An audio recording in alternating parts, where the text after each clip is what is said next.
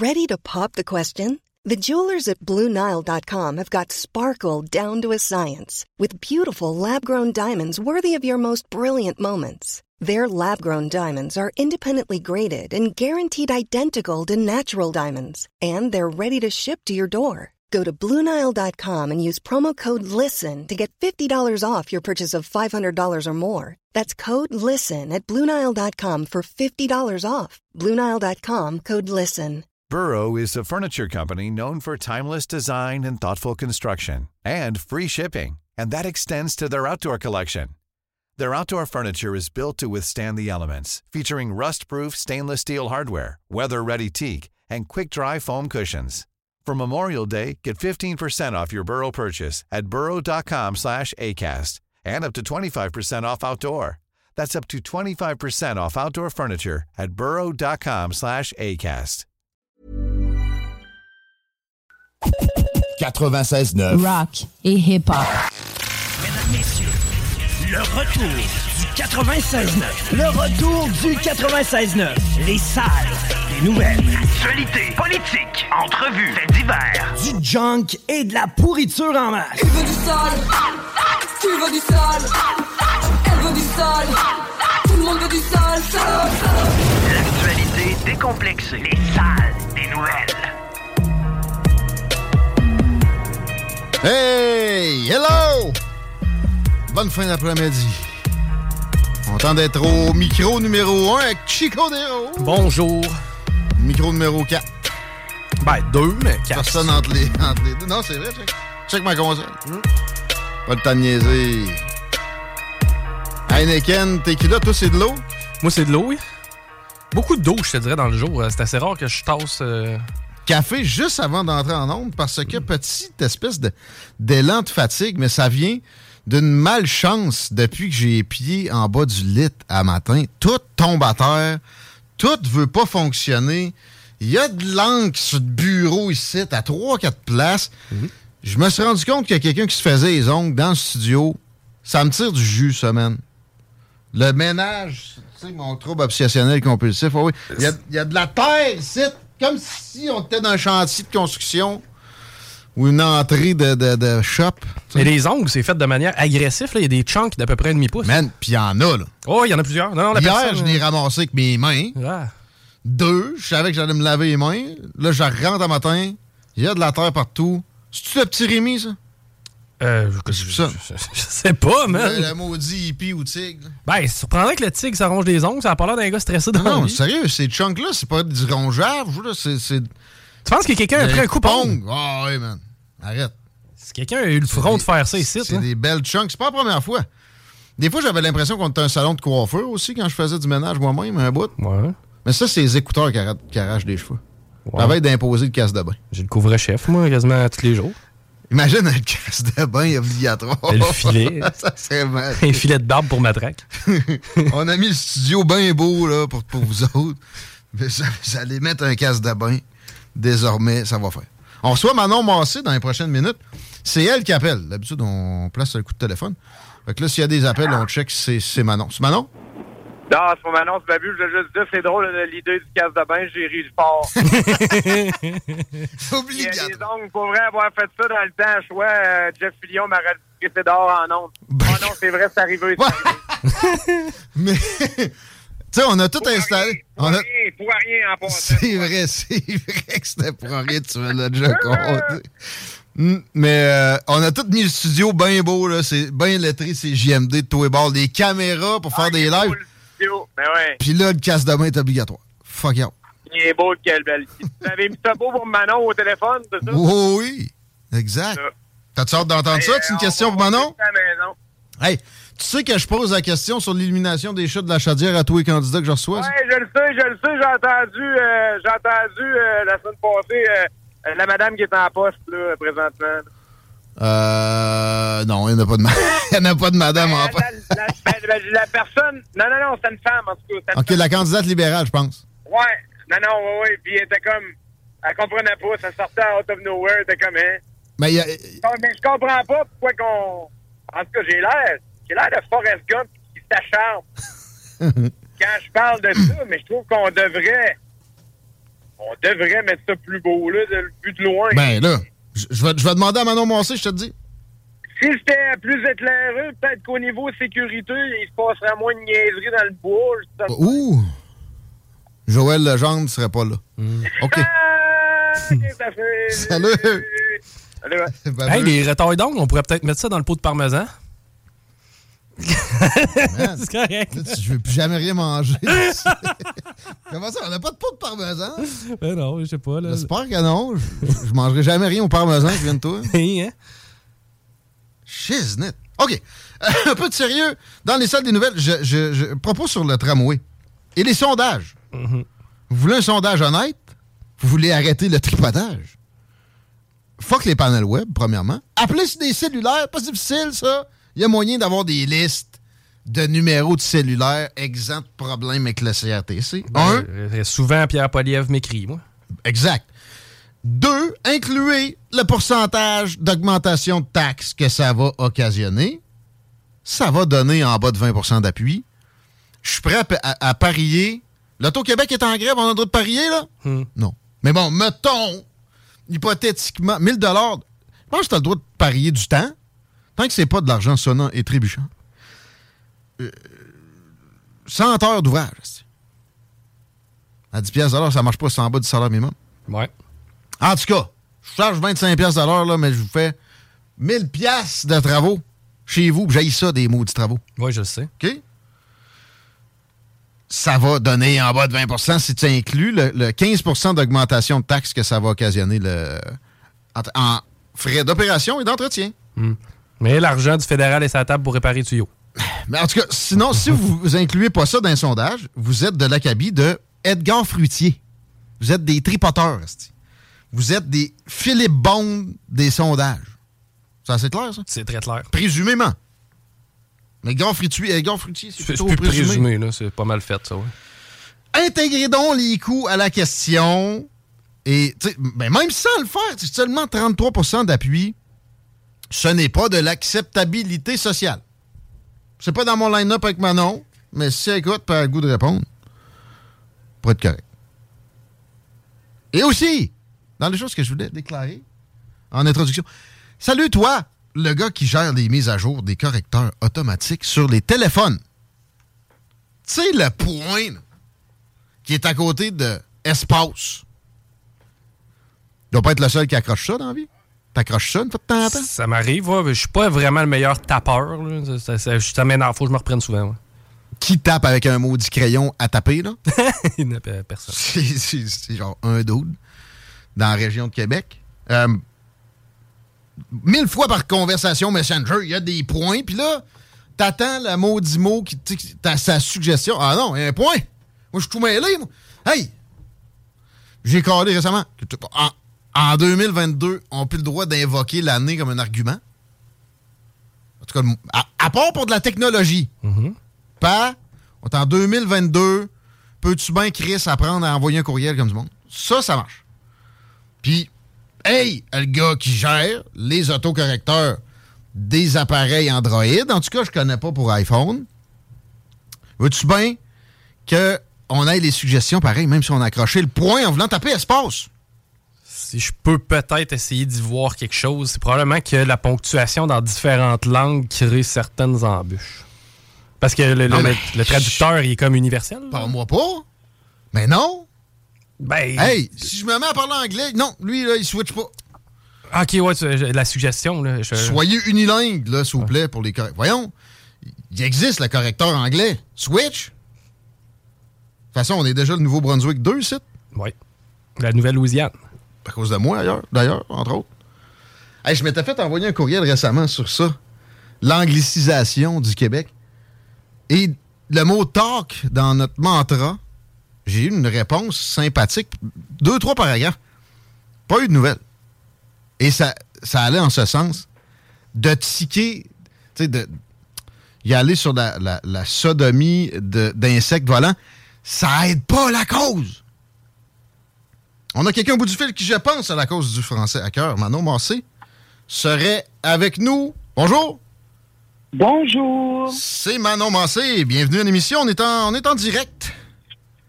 Ça me fait plaisir d'être avec vous autres. Est-ce qu'on peut commencer? Parfait. Ben, pareillement, euh, ça fait longtemps qu'on ne s'est pas parlé. Je sais pas si la, mémoire, le souvenir est là, mais je pense qu'on s'était tutoyé. On peut-tu y aller comme ça? Oui, oui, on y va de même.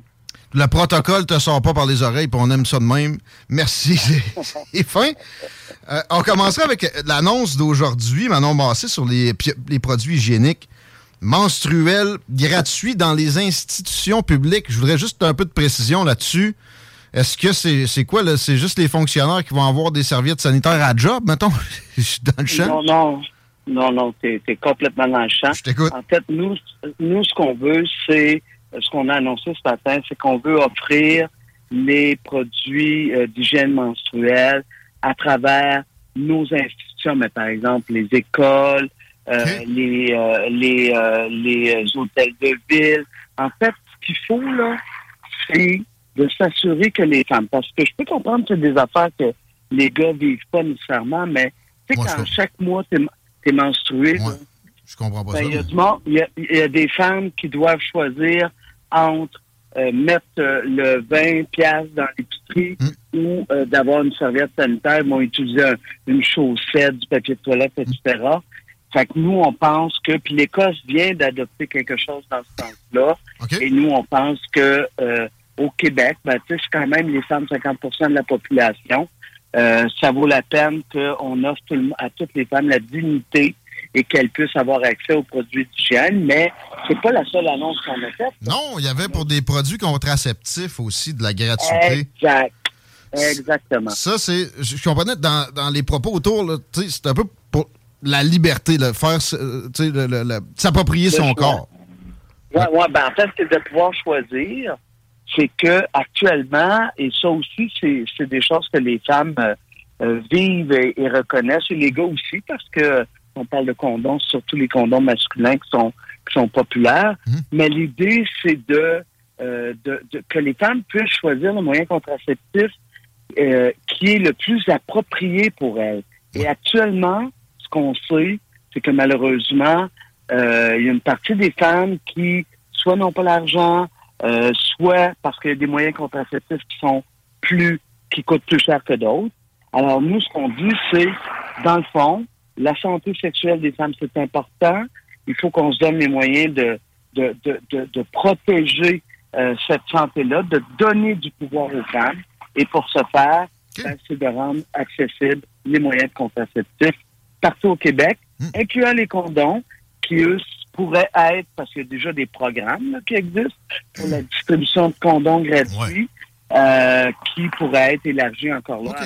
Au même, au même endroit où on pourrait, on pourrait trouver des serviettes sanitaires, ben, il pourrait y avoir à côté des condoms féminins ou masculins euh, qui seraient disponibles. C'est 30 millions la mesure, c'est loin d'être une dépense très, très grosse.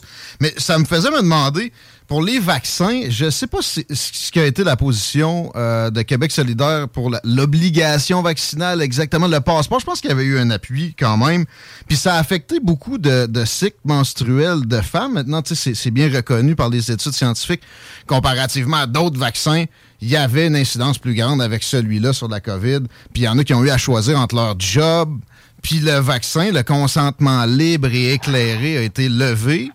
Euh, est-ce que dans l'avenir, ça revenait, je sais pas combien tienne vague, là, on, serait. Euh, est-ce que ça a évolué la vision de Québec solidaire là-dessus sur l'obligation vaccinale? Ben, c'est-à-dire que nous, ce qui nous guide, c'est la science. Et euh, en matière de COVID, la science a d'une part évolué, hein? Euh, mais nous, ce qu'on a toujours trouvé un peu élevé là-dedans, c'est de voir que le gouvernement du Québec a remis beaucoup de responsabilités sur les épaules des individus, alors que lui, comme État, alors qu'il aurait dû euh, rapidement protéger les travailleuses de la santé, par exemple, hein, en, leur permettant de porter euh, le N95, qui est un masque de protection, ou même l'aération dans nos écoles. On, savait, on savait depuis très longtemps hmm. que le virus se transmettait par aérosol. Hmm. Ben, le gouvernement, lui, n'a pas fait sa part des choses. Alors, nous, on a été critiques là-dessus. On va continuer de l'y être.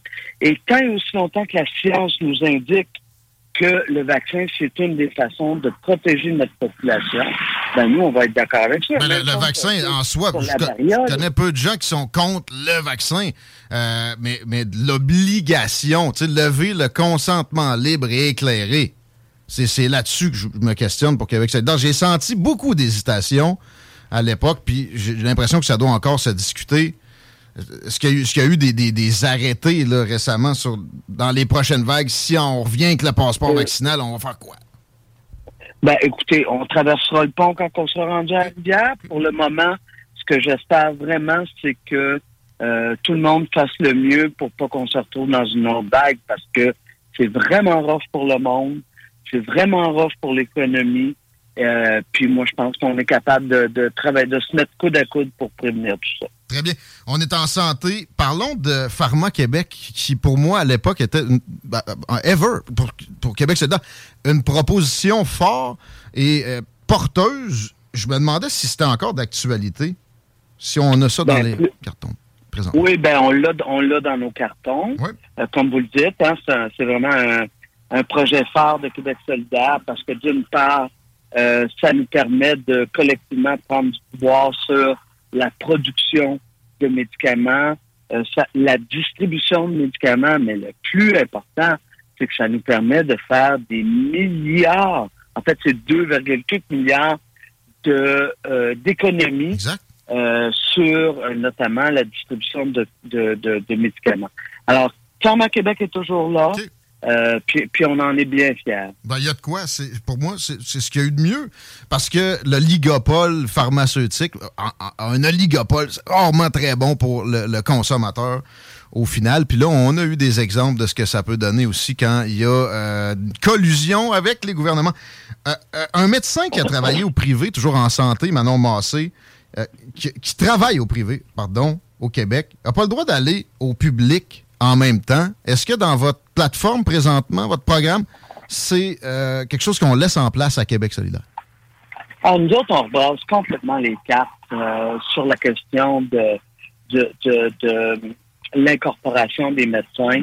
Euh, nous, on pense que, dans le fond, dans notre système de santé, il y a plein de monde qui font un excellent travail pour offrir des soins à nos concitoyens, concitoyennes.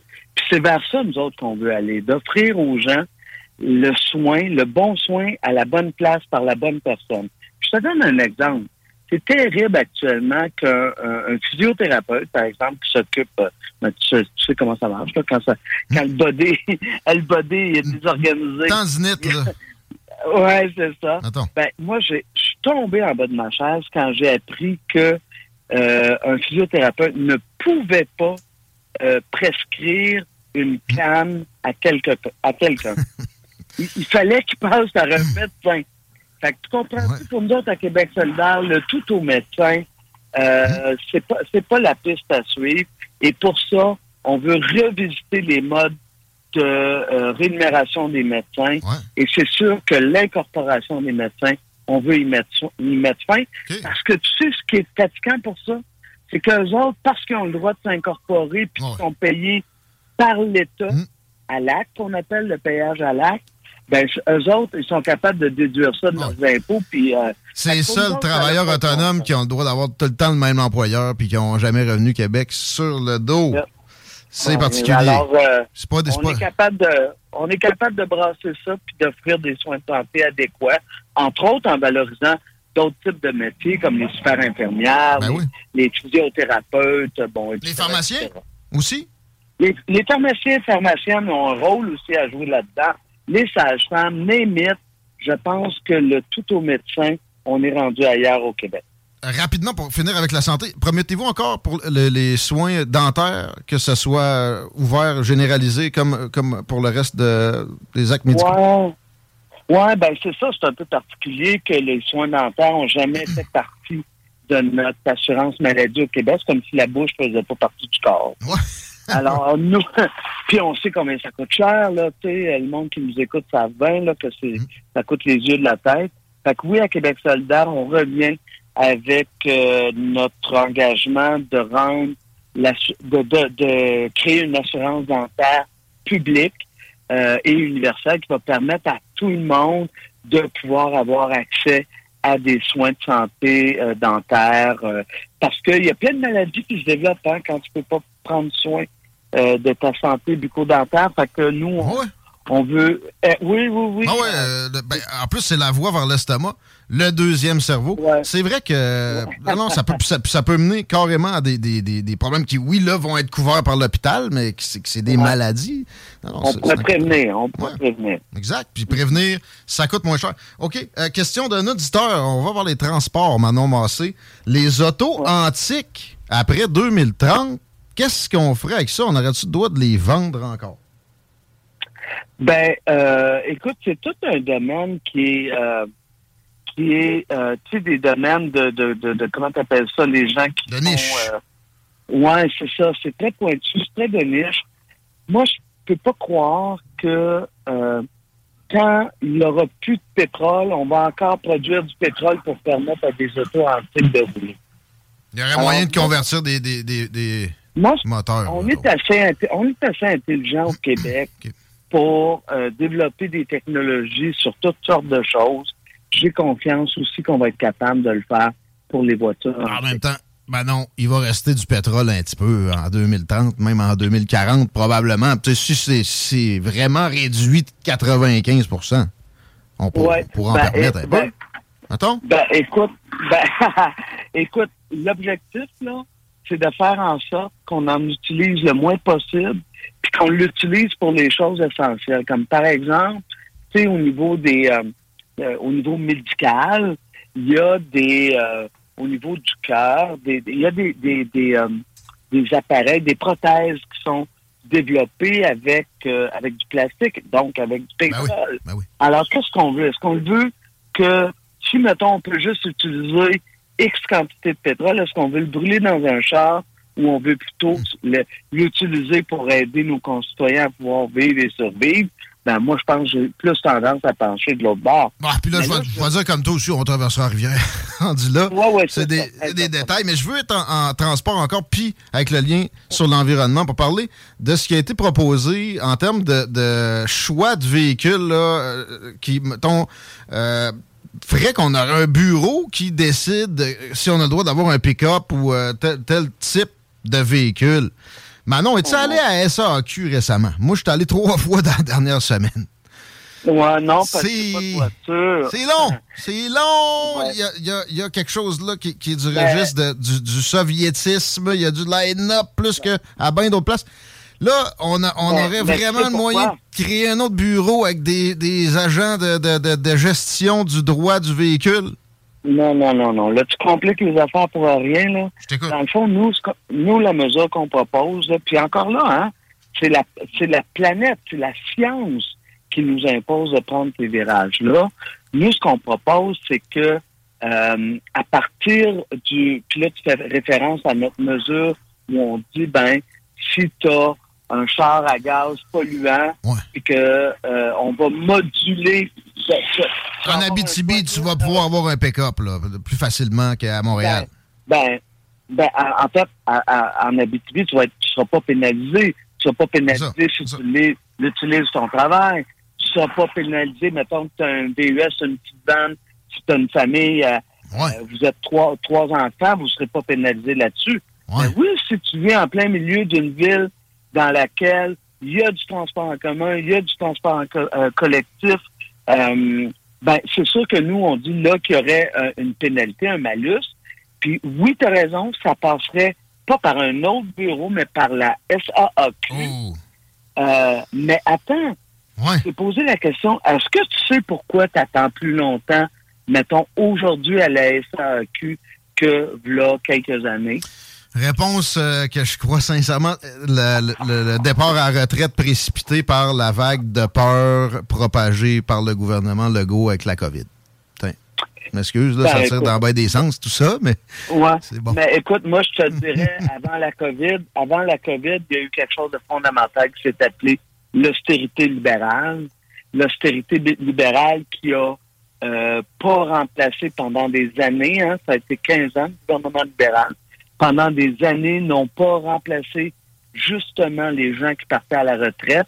Hein, ça s'appelle, euh, je sais pas, par attrition, quelque chose de même, là, qui fait en sorte que il y a moins de monde pour servir plus de monde, parce que on- notre population augmente à travers les années.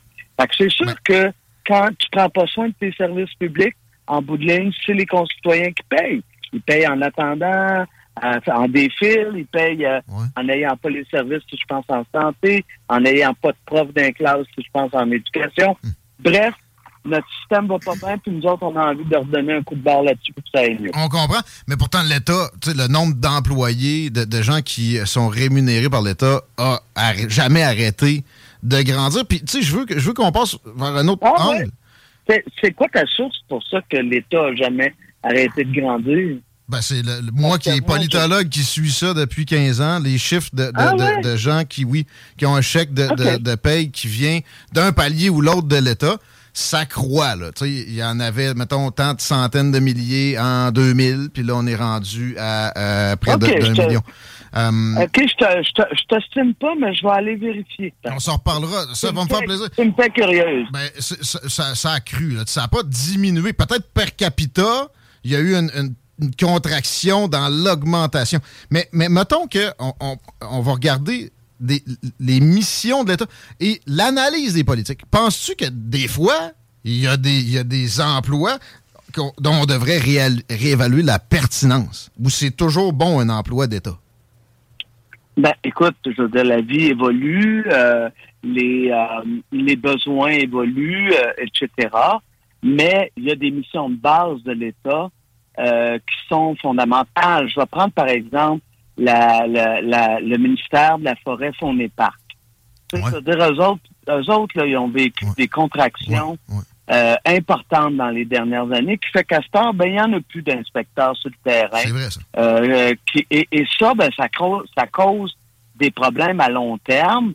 Fait est-ce que, puis là, c'est là que on, on, on, on va pas s'ostiner ces chiffres, mais que moi, ce que j'ai vu dans, dans les années d'austérité libérale, où dans le fond, ils remplaçaient pas des fonctionnaires pour aller sur le terrain s'occuper, mettons, je ne sais pas, moi, d'une forêt X ou euh, d'un lac Y avec tous les cyanos, avec euh, les algues bleues.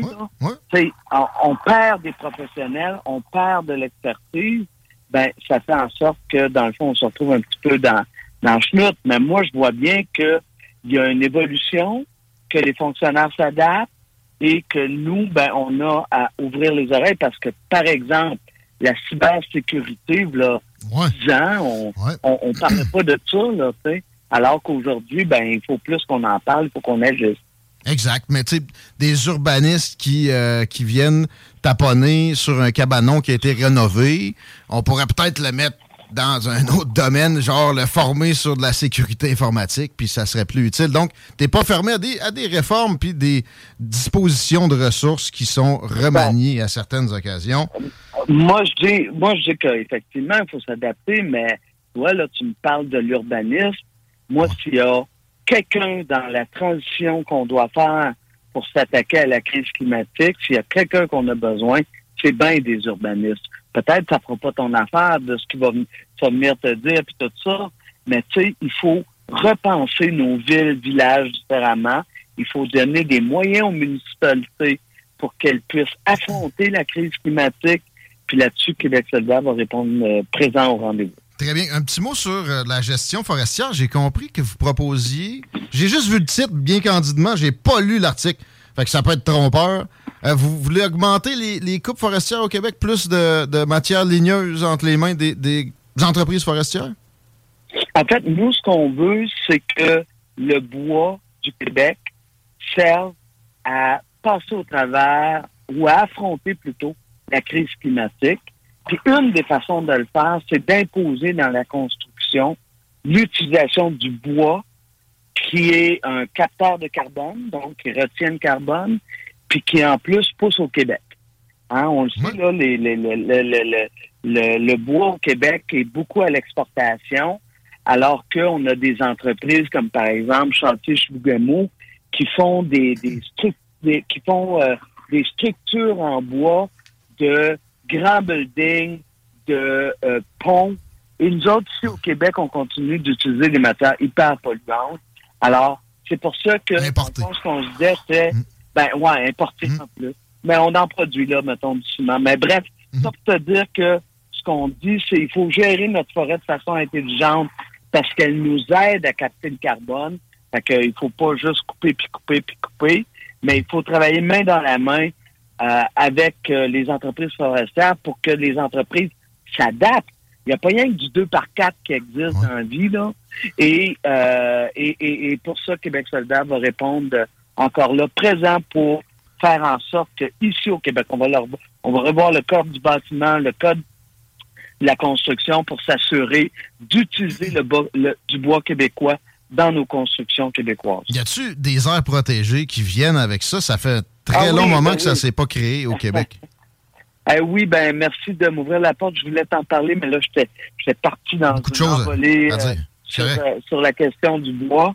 Mais euh, oui, et ça, c'est encore là une nécessité que nous impose la science. C'est il faut absolument que on se donne les moyens de protéger les espèces, ben. mais aussi la biodiversité. Les plantes, le, prochain remède du cancer est peut-être là. On s'entend là-dessus. Ben, c'est clair, hmm. c'est clair. Fait que donc, pour ça, Québec solidaire, euh, clairement, on va euh, on va s'assurer que dans le sud du Québec, pas juste dans le Grand Nord, là, mais dans le sud du, Québec, euh, on protège. Tu sais, par exemple, pas, très loin de chez vous, vous avez la forêt jolie là, à Sainte-Croix, là. Ouais. je sais pas si tu as déjà marché là, mais les arbres sont magnifiques. C'est des arbres de plusieurs années. Ben, les citoyens travaillent fort pour essayer de protéger ça, mais Qu'est-ce que tu veux, il y a un claim là-dessus. Puis ça, là, ça, il va falloir revoir ça, là, toutes notre, euh, nos règles du jeu concernant les mines, là. On est, on est comme en 1850 sur les claims qui ont, qui ont tout le pouvoir, alors que... Pas beaucoup de mines quand même au Québec, Manon. Il y, a, genre une vingtaine de mines en activité. Les claims forestiers sur le domaine joli, ça, je peux pas croire qu'ils vont aller là-dessus. Je peux pas croire qu'on va couper les arbres sur René Lévesque non plus, par exemple. Euh, ben, écoute, euh, écoute, on verra, on verra jusqu'où ça va aller. Mais c'est sûr que quand je vois dans l'Outaouais euh, qu'il y a plus de, je sais plus trop combien, ça se compte à coup de centaines de claims qui ont poussé dans les derniers mois. Euh, hmm. Je me dis non, non, il y a, peut-être pas beaucoup qui vont jusqu'au bout, mais il y a énormément d'exploration qui se fait. Puis nous, c'est pas qu'on veut l'interdire, c'est juste que on se dit attention, il n'y a pas rien que l'économie des mines dans la vie. Les ressources naturelles, c'est une chose, mais il y a l'économie du tourisme, l'économie de la chasse et pêche, l'économie de, de, ben, la foresterie, de, de l'agroforesterie. Alors, il faut être capable de, de s'assurer qu'on va conjuguer euh, les utilisations. Puis les aires protégées, ben, c'est une façon aussi ben de permettre à la population d'avoir accès à des beaux spots. Euh, la forêt boréale, c'est tous les yeux de la planète. Bien des yeux, sa planète sont là. Euh, parlant de tourisme, les chutes de la chaudière, ici à Lévis, Babu, notre, notre animateur du matin, suggère de les illuminer. Comment tu verrais la, chose? Est-ce que c'est... c'est prendrait trop de courant? Ben, écoute, moi, je pense que euh, là-dessus, euh, vous pouvez jaser entre vous autres, c'est vraiment de niveau, euh, local. niveau local. Puis je nous dis, ben, tu sais, pour la suite des choses, il faut voir ce qu'on va faire avec notre électricité, mhm. parce qu'on a des grands défis, mais on a le droit d'avoir du beau aussi. il va falloir que je C'est correct, ça a été généreux. Ça a été très généreux. Oui, hein? C'est le fun. On remet ça peut-être d'ici à la fin si on est capable, mais sinon, éventuellement, parce que c'est fort sympathique. On apprend plein de choses. Merci. Ben, c'est au grand plaisir. Bonne fin de journée. À bientôt. Manon Massé, qui a un titre de chef là, à Québec solidaire. Est-ce que c'est encore co-chef? Je pense que Gabriel est seul maintenant à la chefferie. J'ai compris que ça allait être lui le premier ministre si, mettons, Ouais. Mais je pense qu'il est co-chef pareil. Possible. Et moi, en tout cas, dans ma tête, ça se dessine très clairement. Une lutte entre les conservateurs et QS dans le secteur. Hein? Ben, en tout t'es un renouvellement à obtenir pour eux autres. Tu m'as dit ça tantôt. Ben, moi, j'ai voté QS la dernière fois. Euh, je dois t'admettre que leur plateforme m'intéresse beaucoup. on parle entre autres là, de, de, des produits d'hygiène féminine, même chose avec les produits de contraception. Man, God bless her. Là. Je veux dire, ben là, ça, c'est tellement euh, pas onéreux. Ben, ça coûte rien. Mais l'affaire, c'est que les autres, t'es laisses là, des affaires tellement pas onéreux, euh, ça finit par devenir extrêmement lourd. L'État, l'État, déjà, là, leur, leur histoire de taxer des millionnaires, j'ai pas eu le temps de l'aborder avec elle. 58 000 affaires que j'aurais. Ben, évidemment. voulu, mais, mais là-dessus, ça, je m'étais mis un petit astérix. On a taxé millionnaire. Quelqu'un qui a réussi à accumuler un million de patrimoine, OK? Mhm. Man, il a fait ça envers et contre tous avec 52% de tout ce qu'il a gagné qui est allé au gouvernement. Après ça, avec le 48 qui reste, tout ce qu'il achète, la majorité des trucs qu'il achète, 15% de taxes, Ouais. permis pour ci, amende pour ça, etc. Là, tu me parles du self-made man. Je pense que ce à quoi on veut s'attaquer, c'est bien plus les grandes entreprises, ceux qui ont justement Et fait de l'évasion fiscale autres, et ceux qui ont Tu peux pas hérité de leurs t'attaquer à millions. ça là. comme premier ministre du Québec. Ben que non, tu sois je- leader d'un pays du G7. Je suis d'accord, mais Encore là. Mais tu- euh, quand on entend parler d'urbanisme, de, de façon dont on doit développer nos villes, je veux dire, euh, au bout du compte, elle a raison. là. Si on continue à vivre de la façon dont on vit là, Un porte-parole de Québec solidaire. Euh, t'as- Oui, l'affaire, là, là où je m'entends pas avec eux autres, c'est le degré d'urgence. Eux autres, la décroissance, ils pensent que ce serait une bonne idée. Je veux pas imputer des pensées, mais tu sais, j'imagine qu'ils me co- contrediraient pas, là. Ils pensent qu'on peut faire ça demain matin. mais on reste une société de statu quo, hein, continuons, comme le disait si bien un... mais tant aussi longtemps qu'on continue et qu'on sauve pas à ce genre de discours-là, le mur va s'en venir. C'est- indéniable. C'est ça. Et, et comme opposition, tu sais, je parlais de Pharma-Québec au début. Mm. Ils ont eu des apports fort intéressants à bien des occasions. Ils tombent malheureusement trop souvent dans facilité. Rendons telle affaire gratuite, pitchons de barouette de cash là, etc. Mais sur d'autres, ils, ils- ils tracent la voie. Évidemment qu'on va faire des heures protégées, Guillaume. C'est le seul porte-parole de parti, qui, la seule qui peut affirmer ça à date C'est vrai. c'est solide. Peut-être qu'il n'y a pas le Saint-Pierre Pamondon. Il, il devrait s'en venir bientôt. Va me faire une surprise avec ça. Mais tu sais, on l'a dit là, dans notre jasette. Il est peut-être là le prochain remède du cancer. Il faut se garder des zones exemptes de l'empreinte humaine. Tu l'as dit, en plus, avec la forêt boréale, mon gars, c'est une merveille mondiale. Man, moi, c'est pas, pour le puits de carbone. là, non, non. Non, Non. c'est la biodiversité qu'il y a là. Il n'y a rien de moins glorieux que de faire disparaître des espèces. Je suis désolé, là. C'est assez, euh, c'est assez évident, ça. Mm.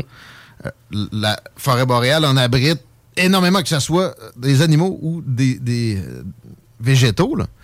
Euh, on a fait le tour. là. On a- il reste quelques petites zones vierges dans toute la carte gigantesque du Québec. Tapez tape, euh, carte des chemins forestiers. Vous allez voir. C'est une. Non, même pas. J'allais dire une toile d'araignée. C'est- tapissé. Il n'y a presque pas d'espace. Il y a la forêt du Triton ici qu'il faut qu'on se grouille d'argent à protéger. Ça, dans la région de Québec, c'est la priorité. Domaine Joli, oubliez ça. Il y a peut-être beau avoir un claim. Ils, vont pas faire des coupes vraiment dans, le coin-là. Si c'est fait, ça va être de la sylviculture. Par-ci, par-là, ils vont couper un arbre.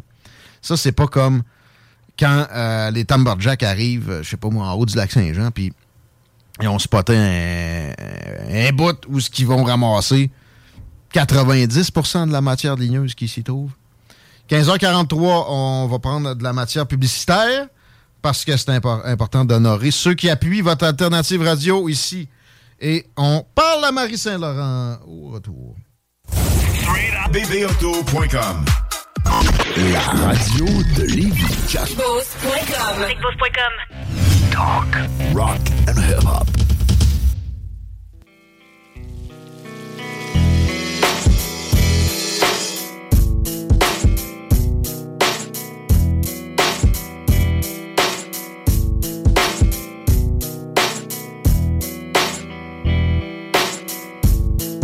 Ben oui, t'as bien raison. Chico, plus de taxes et d'impôts, c'est ça qu'on a besoin.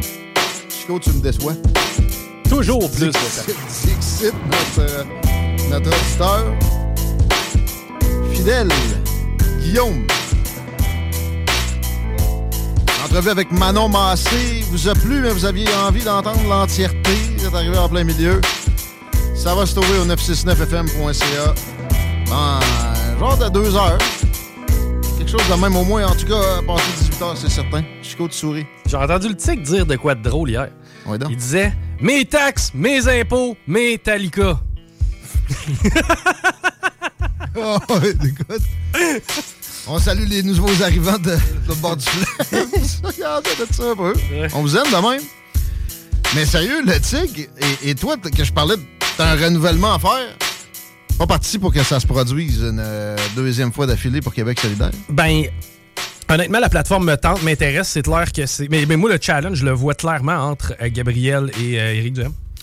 Ben, ce serait une, une, polarité qui ferait avancer. Si tu n'as pas le mouvement de balancier dans une société, tu avances assurément moins vite. On est pogné au centre depuis un trop long moment. À mon avis, ce serait optimal. J'ai l'impression.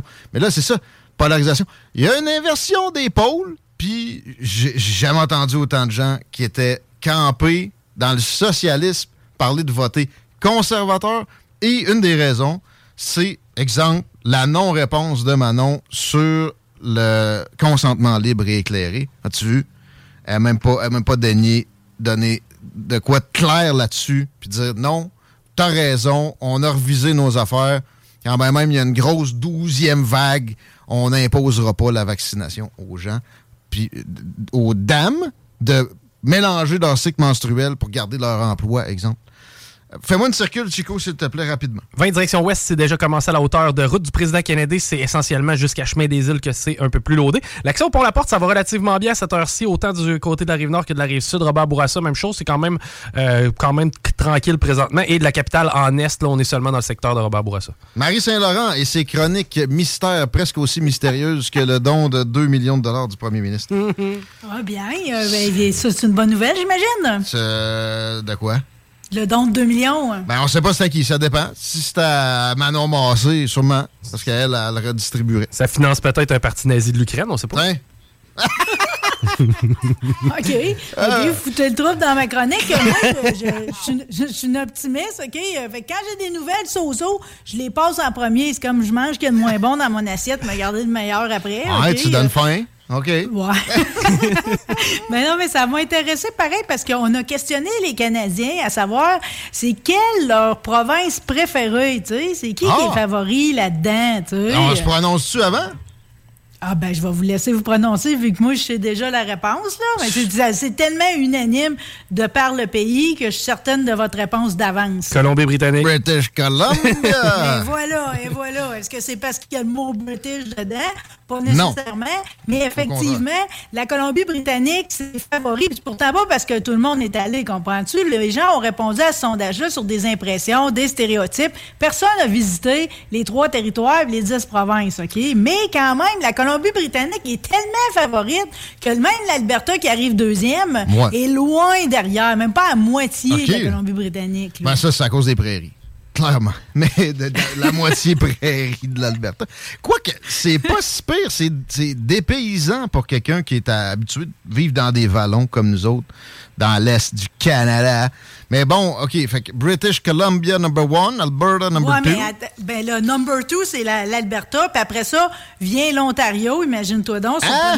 et la Nouvelle-Écosse. Ouais. L'Ontario, mais c'est drôle parce que c'est les gens de l'Ouest qui votent pour l'Ontario comme étant dans leur province favorite. Les gens de l'Est, ici, on vote pas pour l'Ontario. C'est rempli d'Ontario, d'Ontariens l'Ouest, là. Nostalgique, peut-être. Ils se rappellent plus que c'était de la boîte, puis pourquoi ils se sont en allés de là. Ils veulent leur donner un Ils peu. pensaient qu'elle allait s'acheter une terre, faire pousser du thé sur l'île de, l'île de Ouais, Vancouver. classique. Finalement, ça n'a pas viré de même, mais pareil. Mais si tu traverses le Canada pour aller dans l'Ouest, comme tout le monde fait, la partie la pire, c'est tellement clairement l'Ontario. Euh, Ouais. vivement. C'est pas grave, non, mais ça fait partie Québec. du voyage, comprends-tu? Euh, C'est mieux ça, un voyage, pareil. Bon, oui. mais la raison, par contre, pourquoi qu'on choisit le BC, euh, c'est c'est vraiment à cause de sa géographie. C'est le territoire qui attire le monde, la nature, la vie sauvage. L'histoire que le monde sont plus relax puis sont Ouais, les bacs, c'est pas vraiment ce qui est retenu Non. dans le sondage, là. Non. Mais tu sais, c'est ça, il y a tellement de, de facettes à ce territoire-là. Tu peux être dans le désert, puis trois heures après, tu fais du ski dans une montagne de, de, de 10 000 pieds d'altitude. Euh, après ça, euh, tu fais du surf à Nanaimo, euh, etc. Ah, c'est surf and turf en tout temps. C'est là. surf and turf en On adore ça. Mais bizarrement, vous me demandez pas pourquoi le Québec est la province la moins favorite.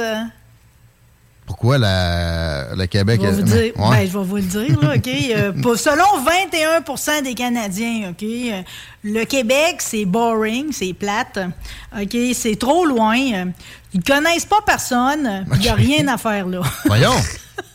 C'est exotique. Ça fait mal à quelque part. C'est exotique. T'es en Amérique. Moi aussi, je pensais ça. Non, parle Mais je vais te dire, quand t'es dans l'Ouest canadien, là, euh, en tout cas, moi, quand j'ai vécu dans le sud, justement, du BC, là, tu te rends compte que le Québécois moyen, il est pas plus aimé que l'Australien. Il y a comme une histoire de notre fanfaronnage qui plaît pas tant que ça. T'es-tu allé dans Vallée de l'Okanagan? Oui. T'as remarqué que les endroits. On allait aux cerises, mais il gelait, tu sais. Ah ouais, ah, moi, je suis allé aux cerises aussi. Euh, il m'est arrosé. Moi, j'étais dans le bon temps. C'était le temps de, pas d'ensemencer, mais de dépendre les euh, insecticides. J'habitais mm. en dessous des arbres, mettant de ça pareil dessus. Ça a été euh, merveilleux. Je prenais ma douche avec un boyau d'arrosage. J'avais une toilette chimique qui avait jamais vidé de l'été. Ça a été mémorable. Mais, mais pour vrai, c'était cool. Mais les spots où les Québécois se tenaient, il y avait Lose Bay, le camping, la baie des losers, la baie qui lose, puis il n'y avait même pas de cours d'eau. Puis il y avait le Shit Lake, où le monde fêtait à Saint-Jean. Et c'est dans les fois que je suis allé dans l'Ouest, la zone où les Québécois sont le plus détestés aussi. Mais euh, ouais, tu sais, on n'en voit pas nécessairement de meilleurs sujets. Il y a quand même un partage à faire des Québécois qui vont dans l'Ouest, tu sais, parce que l'Ouest canadien, c'est un peu initiatique. Quand tu as 17, 18, 19 ans, tout le monde va y passer un été. OK? Ça, c'est comme, tu as le hum. Québécois qui y va de façon temporaire, saisonnier. Tu as celui qui va rester un petit peu plus longtemps, puis tu as celui qui reviendra jamais. On a tous dans nos gangs, ça fait plus que 20 ans qu'ils sont là-bas, puis ils pensent encore qu'ici, on est pareil, comprends-tu? Le temps a comme figé pour eux autres. Mais tu sais, quand tu regardes les attractions touristiques de la région, Château-Frontenac, ah, la deuxième, Marie, c'est Calice de chute Montmorency. Tu sais, on a d'autres choses. ça? Ouais. Oui, on a plein d'affaires. C'est juste que c'est pas, pas mis en valeur. Là. Ça, c'est parce que tu me parles du circuit touristique. C'est ça. Mais euh, là est le problème, probablement. Dans notre façon de vendre le tourisme au Québec, on a toujours été mauvais, à peu près. Sauf de rares coups d'éclat. Ah ouais, OK, on est, on est ben, Marketing, ting, ting, on n'est pas les champions de tout. OK, dans les affaires que j'ai appris, euh, c'était le temps qui mouille, là. Je sais pas si vous autres aviez un jardin arrosé, mais moi, il est loin de la maison, J'étais tannée de me voyager mes, mes, arrosoirs. Puis, ils ont découvert quelque chose par rapport, parce que là, avec les changements climatiques, puis surtout cet été, planétairement parlant, vous savez que le mois de juillet, ça a été le plus chaud depuis 1959, tu sais. Ça a été sécheresse pour bien du monde. Fait qu'on se dit, si de plus en plus sécheresse il y a, va falloir qu'on trouve un moyen d'aider les plantes à passer au travers de ces périodes de privation d'eau-là. Et il semble que l'alcool éthylique, euh, l'éthanol ou bien votre martini peut-être pourrait aider vos plantes à passer au travers de cette période difficile. C'est-à-dire que quand tu l'arroses puis tout va bien, si tu y mets de l'alcool, après ça, quand tu vas être privé, 75% des plantes à lesquelles tu as donné de l'alcool vont passer au travers de la sécheresse hein? versus 5% pour les autres. Tu sais, l'éthanol, ça coûte rien. C'est pas comme, mettons, euh, les plantes modifiées puis tout. Ça, ça va faire une grosse différence entre les pays riches puis les pays pauvres à un moment donné parce que ce sera pas accessible à tout le monde d'avoir des plantes modifiées, tu sais pour les températures. Mais l'éthanol, ça coûte rien. Ça pourrait être une solution quand même envisageable et, pour tout le monde, là. Ben là, tu, m'étonnes. Parce que dans mm. ma tête, de l'alcool, ça déshydrate. Et eh bon. c'est une longue expérience qui vient de parler. Mais si tu y en donnes trop, par exemple, OK, puis ça, c'est le message pour les enfants, euh, la monnaie, ça la prive de croissance. Comprends-tu? Il y a un équilibre à avoir dans l'alcool. Comme dans toute chose, C'est comme dans tout. Juste pour dire aussi que pour euh, ce qui est des plantes puis des légumes, on sait maintenant que les concombres, les salades puis les patates, ça pousse mieux en ville qu'à la campagne. Fait que euh, si vous êtes dans l'agriculture urbaine, là, c'est il y a 15% à 20 de la planète hein, qui fait pousser en ville. Fait que c'est bon, là. les patates, je suis flabbergasté. Les concombres? Ouais, mon frère, il fait, lui, il prend son vieux sac de patates, il coupe en carreaux, puis il jette ça dans, un carré de terre. Tu devrais voir ça pousser, toi. Okay, ah coûte zéro dollar, là, tu sais. Eh hmm. J'ai appris récemment que le fruit là, dans lequel, si tu veux partir vraiment d'une graine de, de patate, c'est toxique. Savais-tu ça, toi? Non. T'es bien mieux d'y aller avec la bonne vieille méthode de germinaison. Ben, c'est ça. C'est du clonage. Hein?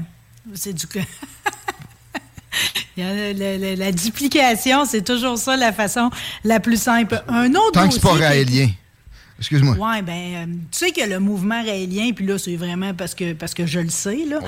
Le mouvement raélien a vraiment été décimé après cette histoire de clonage-là, parce que les gens ont voulu savoir, tu sais, c'est comme tout allait bien avec Raël, le mouvement, tout le monde s'entendait, on allait dans nos assemblées, puis c'était comme... Euh, on avait un volet scientifique intéressant puis tout. Mais quand ils ont fait le clonage, surtout qu'ils ont, ils ont, ils ont, comme, ils ont comme été chercher de l'argent à du monde en lui faisant des accroires, tu sais. Ils ont joué sur la sensibilité des gens pour cloner les animaux ou des gens qui ont aimé. Ils sont allés chercher de l'argent de même. Puis ça, les Raéliens ont vraiment pas aimé ça, que Raël ait utilisé cette, cette, prétention-là d'avoir réussi à cloner un être humain avant les autres. Là. Il y a le fait qu'il a vieilli pas mal aussi, les orgies étaient un peu plus...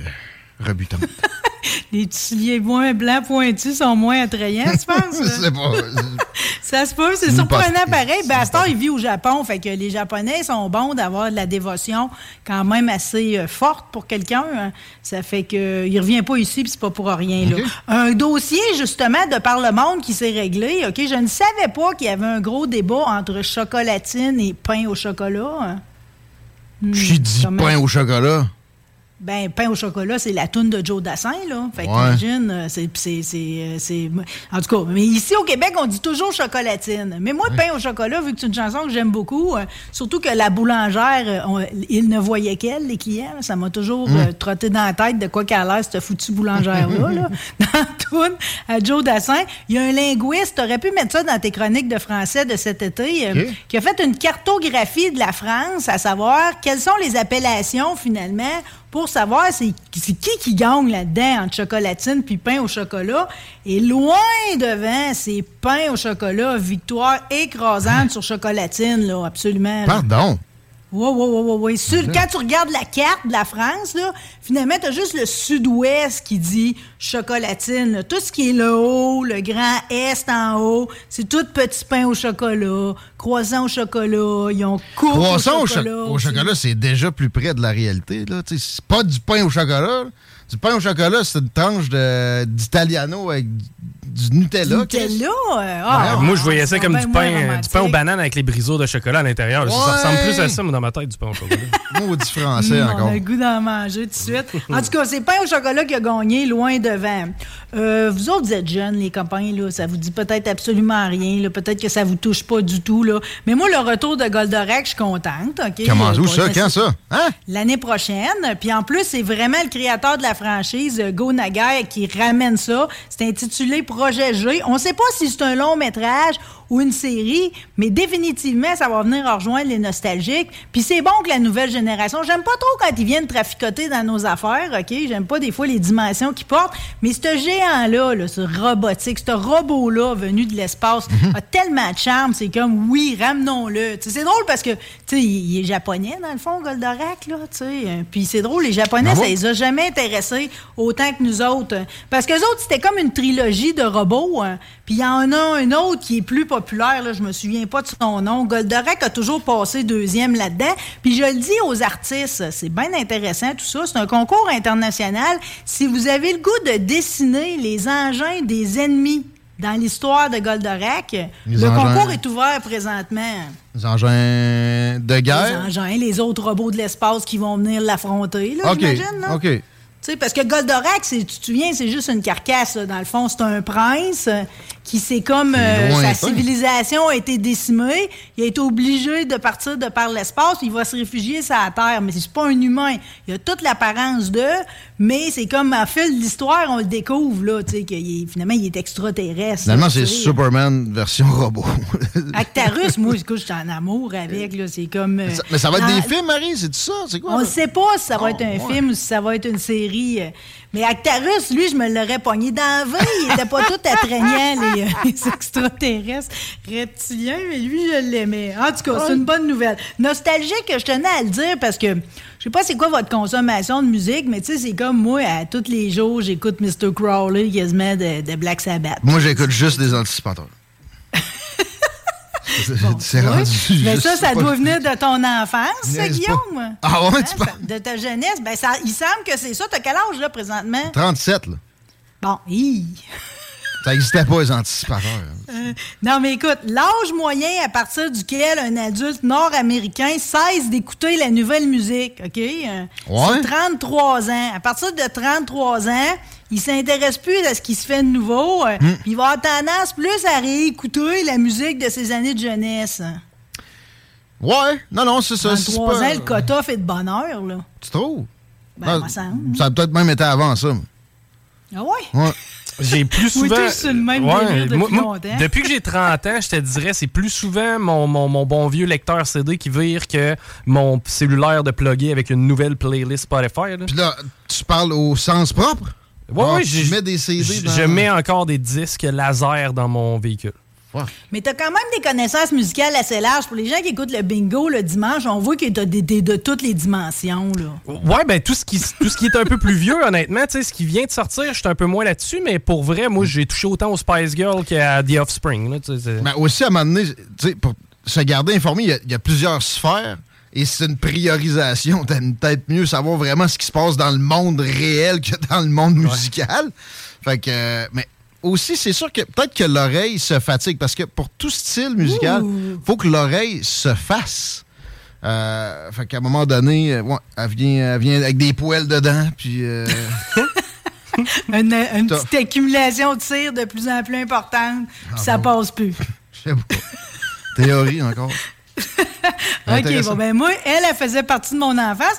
Tant autant dans sa musique que dans les films, c'est Dolly Parton, OK? Puis elle a tout le temps ah des idées de génie. Tu sais, c'est comme... Elle est tellement avant-gardiste, malgré son âge avancé, c'est comme... Euh, hot, là. Tu sais, je veux dire, elle a, participé comme au vaccin, à toutes sortes d'affaires. Je veux dire, elle est tout le temps dedans, OK? Puis là, elle a décidé, elle, son, euh, son premier album s'appelait Puppy Love. Ah là, elle arrive avec une nouvelle ligne de vêtements, mais pour chiens, Doggy Parton. Ouais!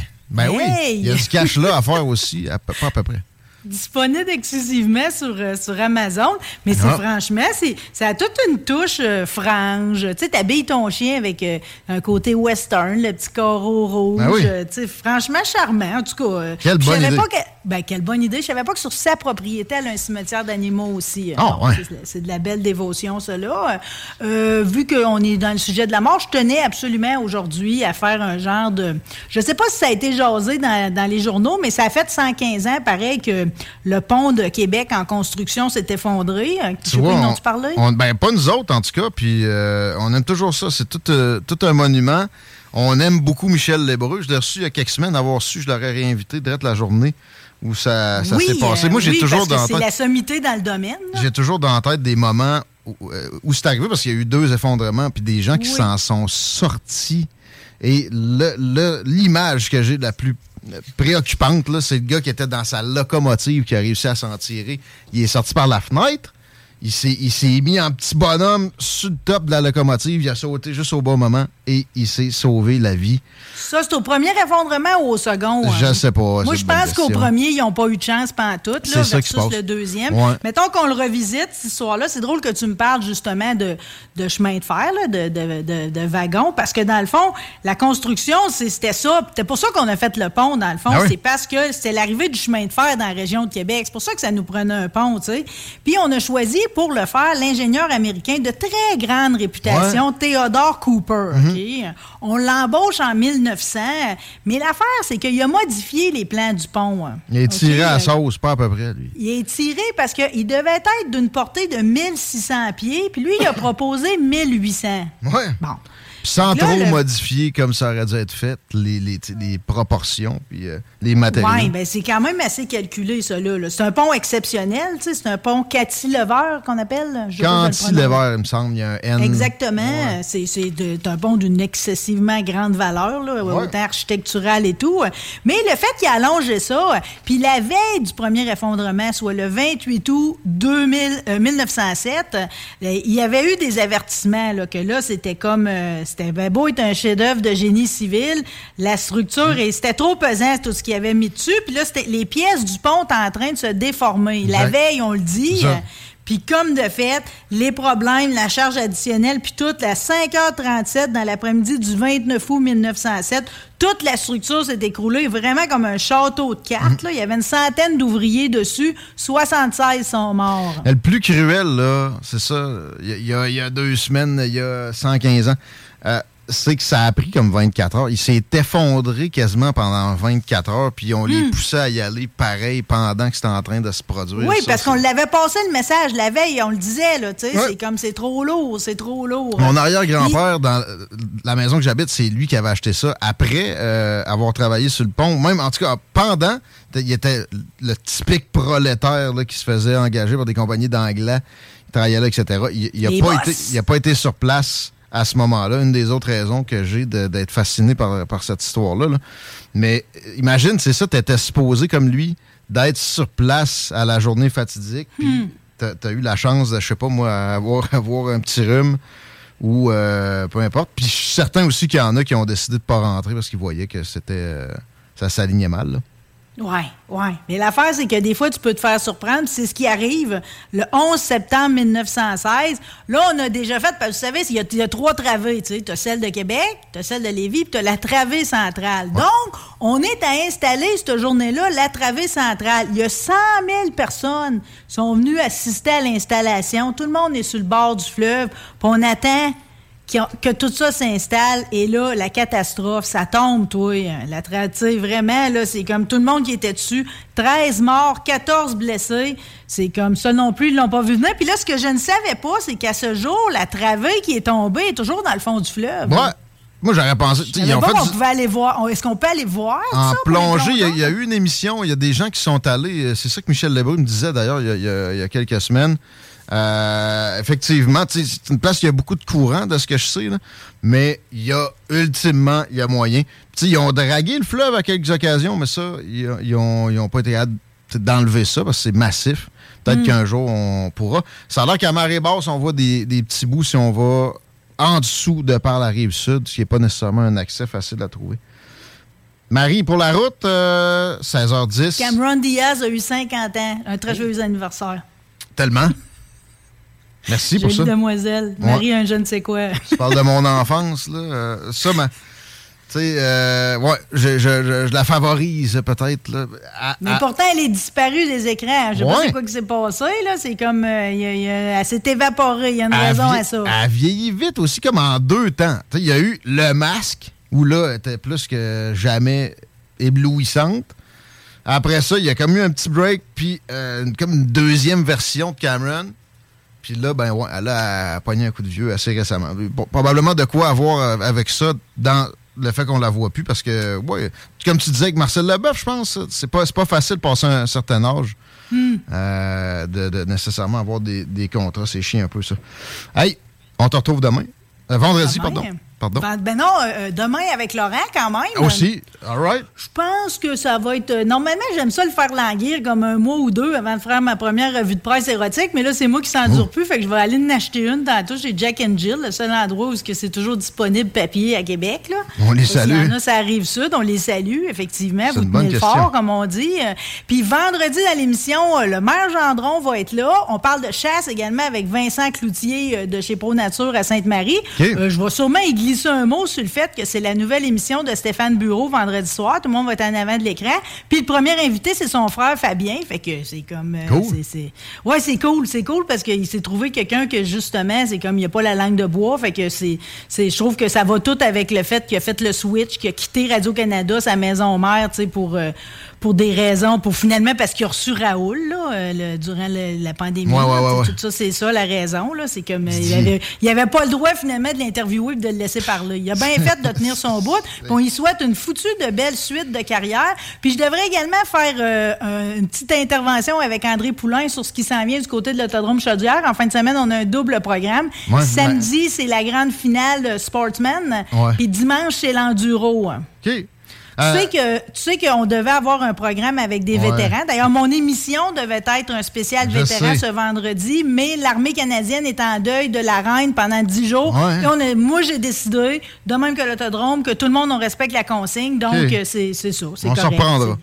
On se euh, reprendra, exactement. on aura bien d'autres occasions. C'est juste que c'était la première fois qu'on avait une telle chance d'avoir l'escadron, puis d'avoir le 22e ben régiment pour interpréter l'hymne national, puis tout, puis tout. Fait que c'est ça, puis je vais...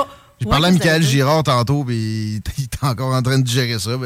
C'est la vie, il faut ce qu'il faut. Oui, oui, je le sais, mais en même temps, tu comprends-tu? C'est comme. Euh, lui, le premier, le comprend plus que nous autres encore. Tu hmm. comprends? C'était sa bosse première à la reine, là. C'est ça. Euh, puis je vais faire le débriefing de l'accélération de Saint-Joseph aussi vendredi avec l'animateur Jason Quirion. Ah ouais, ça a été quelque chose, ça. Merci, parfait.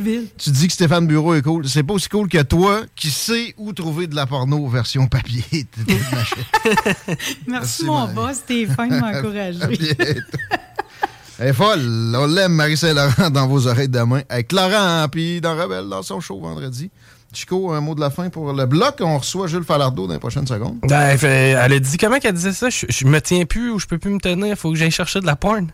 La de main. La de main, hein? Finalement, c'est ça. Ce mot-là, moi, il m'a marqué. Ben, moi, tu sais, dans le vintage, tant qu'à ça, je pense à Cameron Diaz. Ben, le masque. Dans le masque. Oh, le masque, c'est ça. Moi aussi, là, ça, ça, a été l'éveil de certains de mes sens. Oh oui, damn it. Oui, pas. La seule station hip-hop. La découverte de vos producteurs locaux. Talk, rock et hip-hop.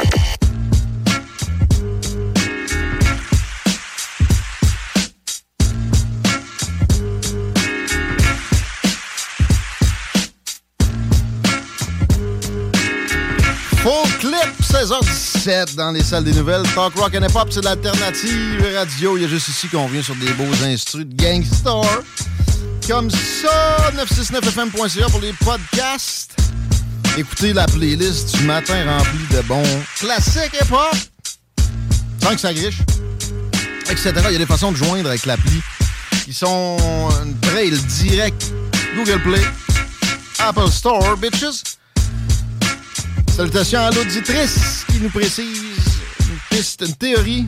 Pourquoi on voit plus Cameron Diaz? Ce serait des chirurgies ratées. J'espère que non rarement vu des chirurgies esthétiques vraiment réussies. À part peut-être des kits à 5000 à certaines occasions. C'est assez rare que c'est irréversible. En face, man, euh, pardonne pas tout le temps. Ben, tu fais comme Michael Jackson, tu construis un neuvième nez. Là. après ça, tu crèves beaucoup trop de bonheur parce que t'es accro aux euh, antidouleurs. Autre registre totalement, je salue Michael Girard de la fromagerie Victoria qui cherche du staff si vous voulez un employeur qui est ben, compréhensif. En même temps, faut que vous rouliez pour avoir droit à cette compréhension-là, mais qui paye bien son monde. Tu sais, dans le service, dans la restauration, vous avez en tête que c'est pas nécessairement une rémunération qui est optimale. C'est pas vrai à Fromagerie Victoria. Vous allez être très bien payé euh, et vous allez avoir, il va avoir votre santé à cœur. Vous travaillez Là-bas, il travaille pour vous. On l'a déjà dit à d'autres égards. Il a adopté ça, Michael Girard, comme slogan. Ses employés sont vraiment heureux. Il garde son staff. Évidemment que des fois, les aléas de la vie font qu'il y a de la place. C'est le cas présentement. Présentez-vous avec le CV directement dans les mains. Fromagerie Victoria de Lévis. Et Michael va vous accueillir. Il va euh, faire que vous travaillez à nourrir le monde avec des aliments santé, puis que votre santé est prise en compte aussi dans l'emploi. ça passe par la psychologie, bien souvent la santé. There's never been a faster or easier way to start your weight loss journey than with PlushCare. PlushCare accepts most insurance plans and gives you online access to board-certified physicians who can prescribe FDA-approved weight loss medications like Wigovi and Zepbound for those who qualify. Take charge of your health and speak with a board-certified physician about a weight loss plan that's right for you. Get started today at plushcare.com slash weight loss. That's plushcare.com slash weight loss. Plushcare.com slash weight loss. Burrow is a furniture company known for timeless design and thoughtful construction and free shipping, and that extends to their outdoor collection. Their outdoor furniture is built to withstand the elements, featuring rust-proof stainless steel hardware, weather-ready teak, and quick-dry foam cushions. For Memorial Day, get 15% off your Burrow purchase at burrow.com slash ACAST and up to 25% off outdoor. That's up to 25% off outdoor furniture at burrow.com slash ACAST. Puis dans un emploi trop contraignant, c'est, c'est tough. Euh, ça sera pas le cas à Fromagerie Victoria. Je vous recommande de considérer cet emploi-là si vous cherchez présentement, si vous cherchez à rouler pour vous en venir, ça arrive sud, ça va-tu se passer? Euh, ben, en fait, sur la rive sud, ça va relativement bien. Là. Oui, il y a un ralentissement de wow, route du président Kennedy jusqu'à dépasser chemin des îles. Sur les ponts pour s'en venir sur la sud? les ponts pour s'en venir sur la sud, je viens de voir un accident qui se déclare sur la Henri IV direction sud, donc ça va probablement refouler. Si vous êtes capable présentement, aller chercher du Plessis direction sud, ça va quand même relativement bien à ce niveau-là. Sinon, pour ce qui est de la capitale en est, c'est à la hauteur de Neuvial jusqu'à Seigneurial et en ouest, autant de Seigneurial jusqu'à Laurentienne présentement. Ok, je regarde 15 secondes de cette merde financée par le département de l'État américain. Je poserais la question aux Libyens ou aux Irakiens. Tu vas, tu vas le, le saisir à quel point c'est une ordure. À 95%, c'est la crise de marde.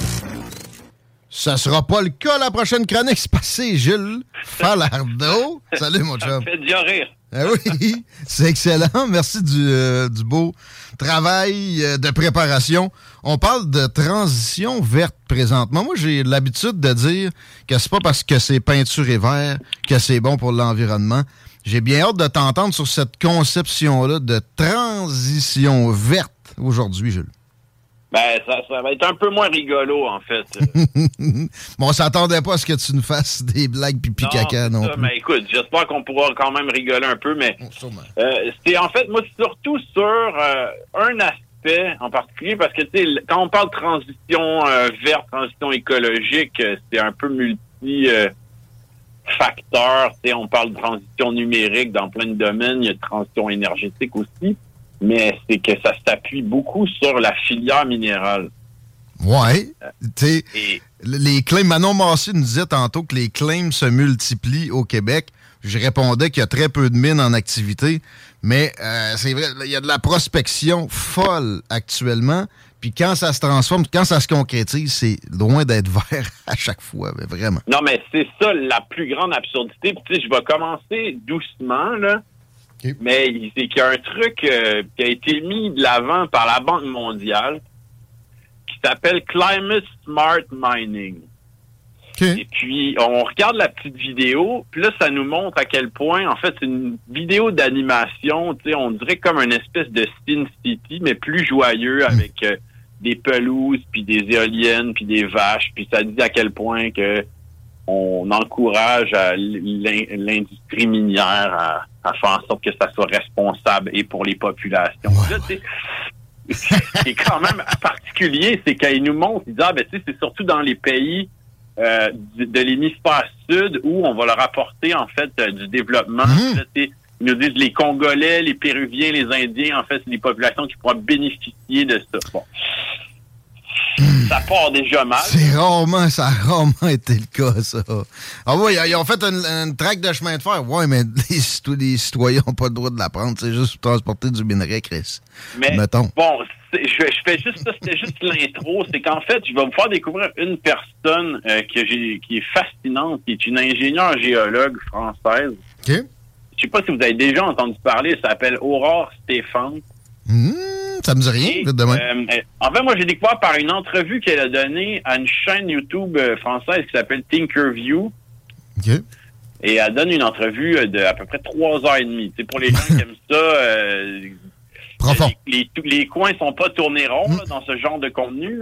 Exact. Mais ça vaut la peine parce qu'elle, elle travaille pour un organisme qui s'appelle Systex. C'est comme un espèce de consortium de, de géologues et autres qui veulent, en fait, essayer de regarder euh, comment on peut euh, faire les choses autrement dans le domaine minier et aussi encourager euh, notre consommation de métal dans tous les domaines, à revoir ça. Donc, mmh.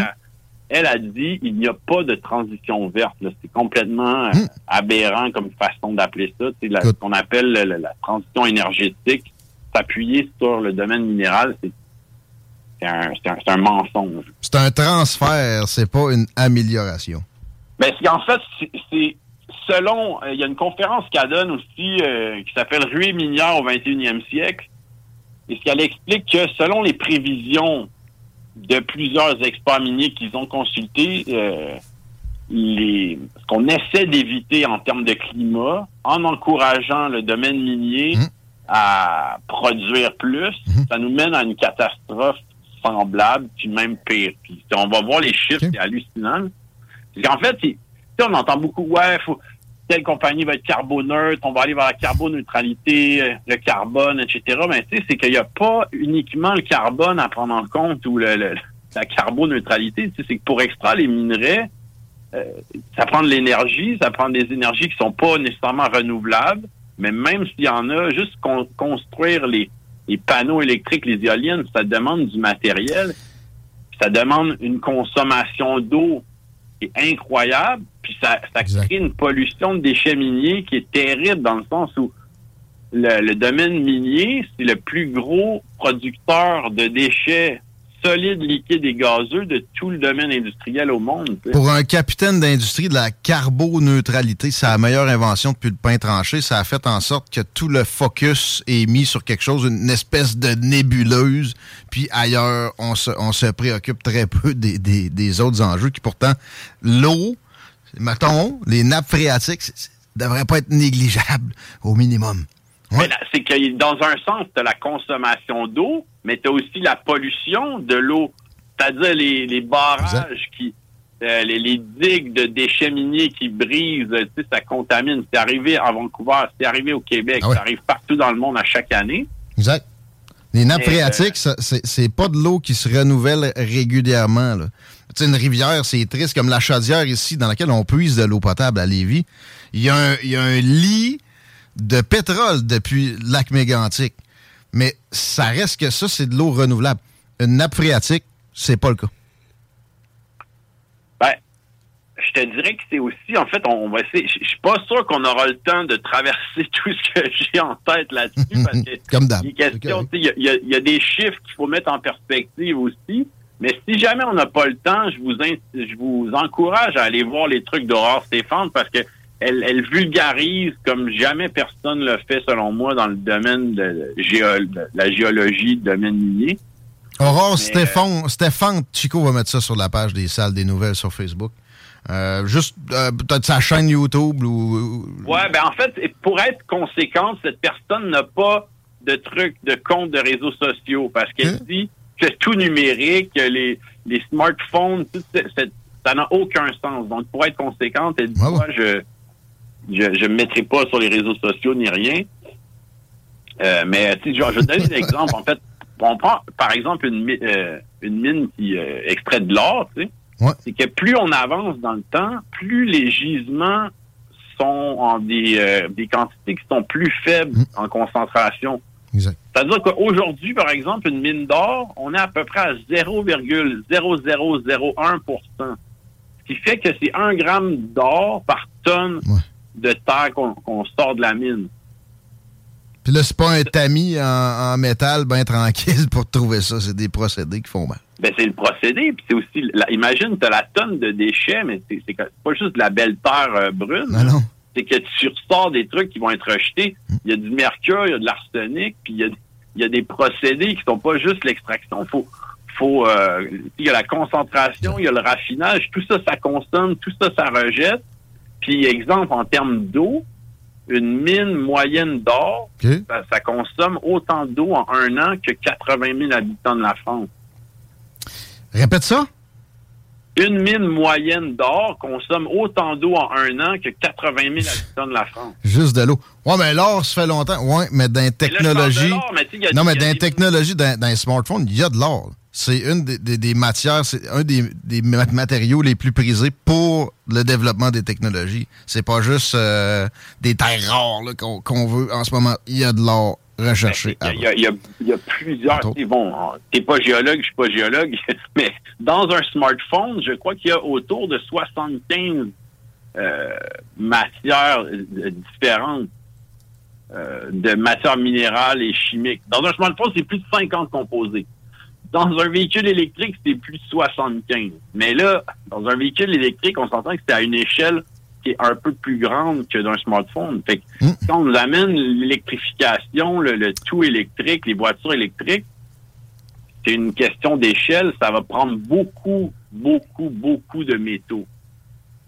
Mais Pas de... je, euh, je, je, parlais de l'or, mais une mine de phosphate, C'est autant d'eau sur un an que 420 000 foyers français. fait que, tu sais, là, on est là, le phosphate, mais il y, en a, il y en a 50 dans un smartphone, il y en a 75 dans une voiture.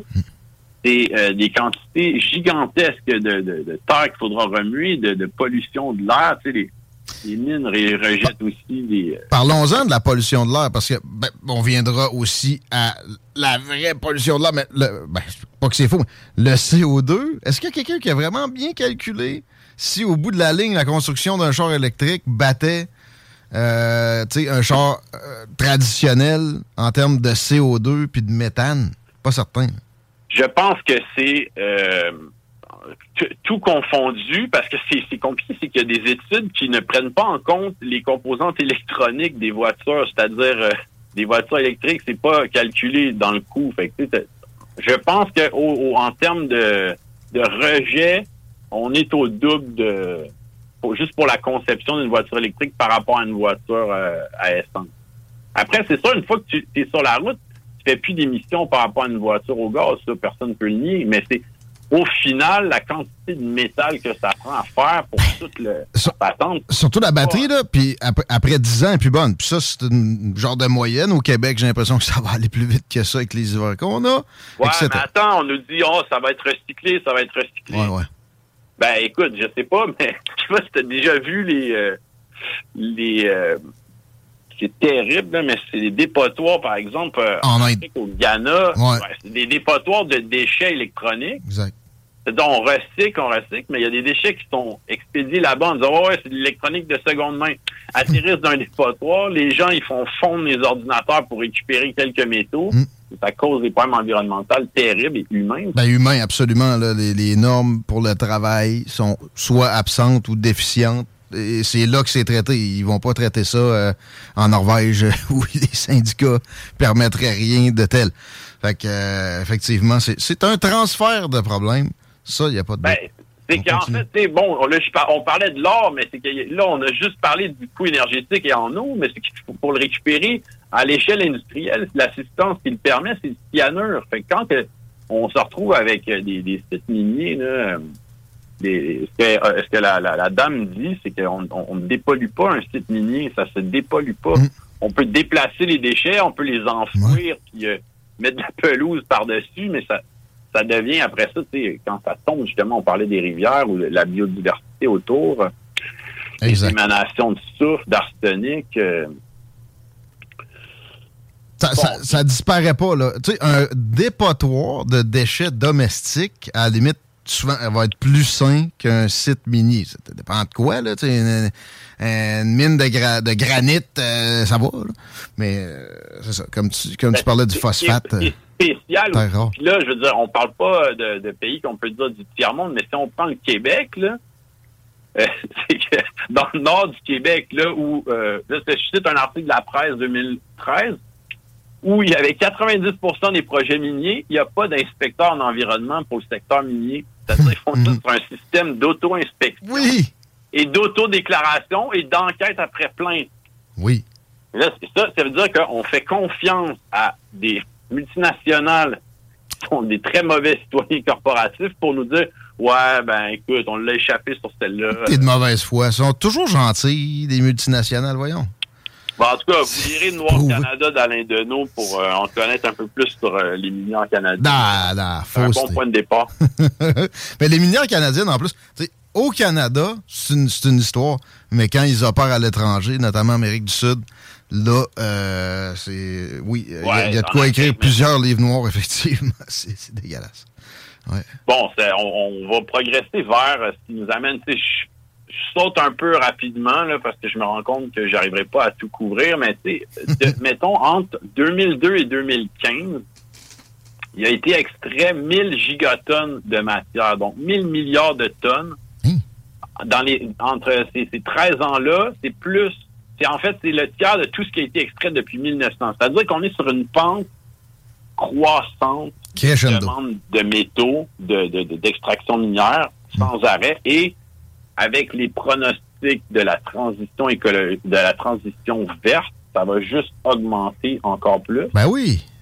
Plus de char à gaz en 2030. Bien important. Si vous êtes contre cette idée-là, vous êtes contre l'environnement. Mais il y a un des affaires qui est comme là, moi c'est ça, ça je t'avoue que ça m'a chuté à terre là. C'est que selon les pronostics, parce que bon, Systex fonctionne avec c'est quand même ultra sérieux leur façon de faire. Ils, ils consultent différentes études, ils consultent différents géologues, ils, ils contrebalancent. Et selon les pronostics, donc en regardant vers où on s'enligne avec la transition verte, ils disent que la quantité cumulée de métaux à produire au cours des 35 prochaines années dépasserait la quantité cumulée produite depuis l'Antiquité jusqu'à aujourd'hui. Ah ouais, tranquille. Depuis l'Antiquité? Rien de moins. Tu sais, il y, en extrayait pareil, sérieux. Le, le, métal, là, ça date pas de l'ère industrielle. Il dit, les épées, euh, non, il y, en, avait des tonnes d'extraits mettons un, super pétrolier euh, ou une épée, on n'a pas la même échelle de métaux à fournir.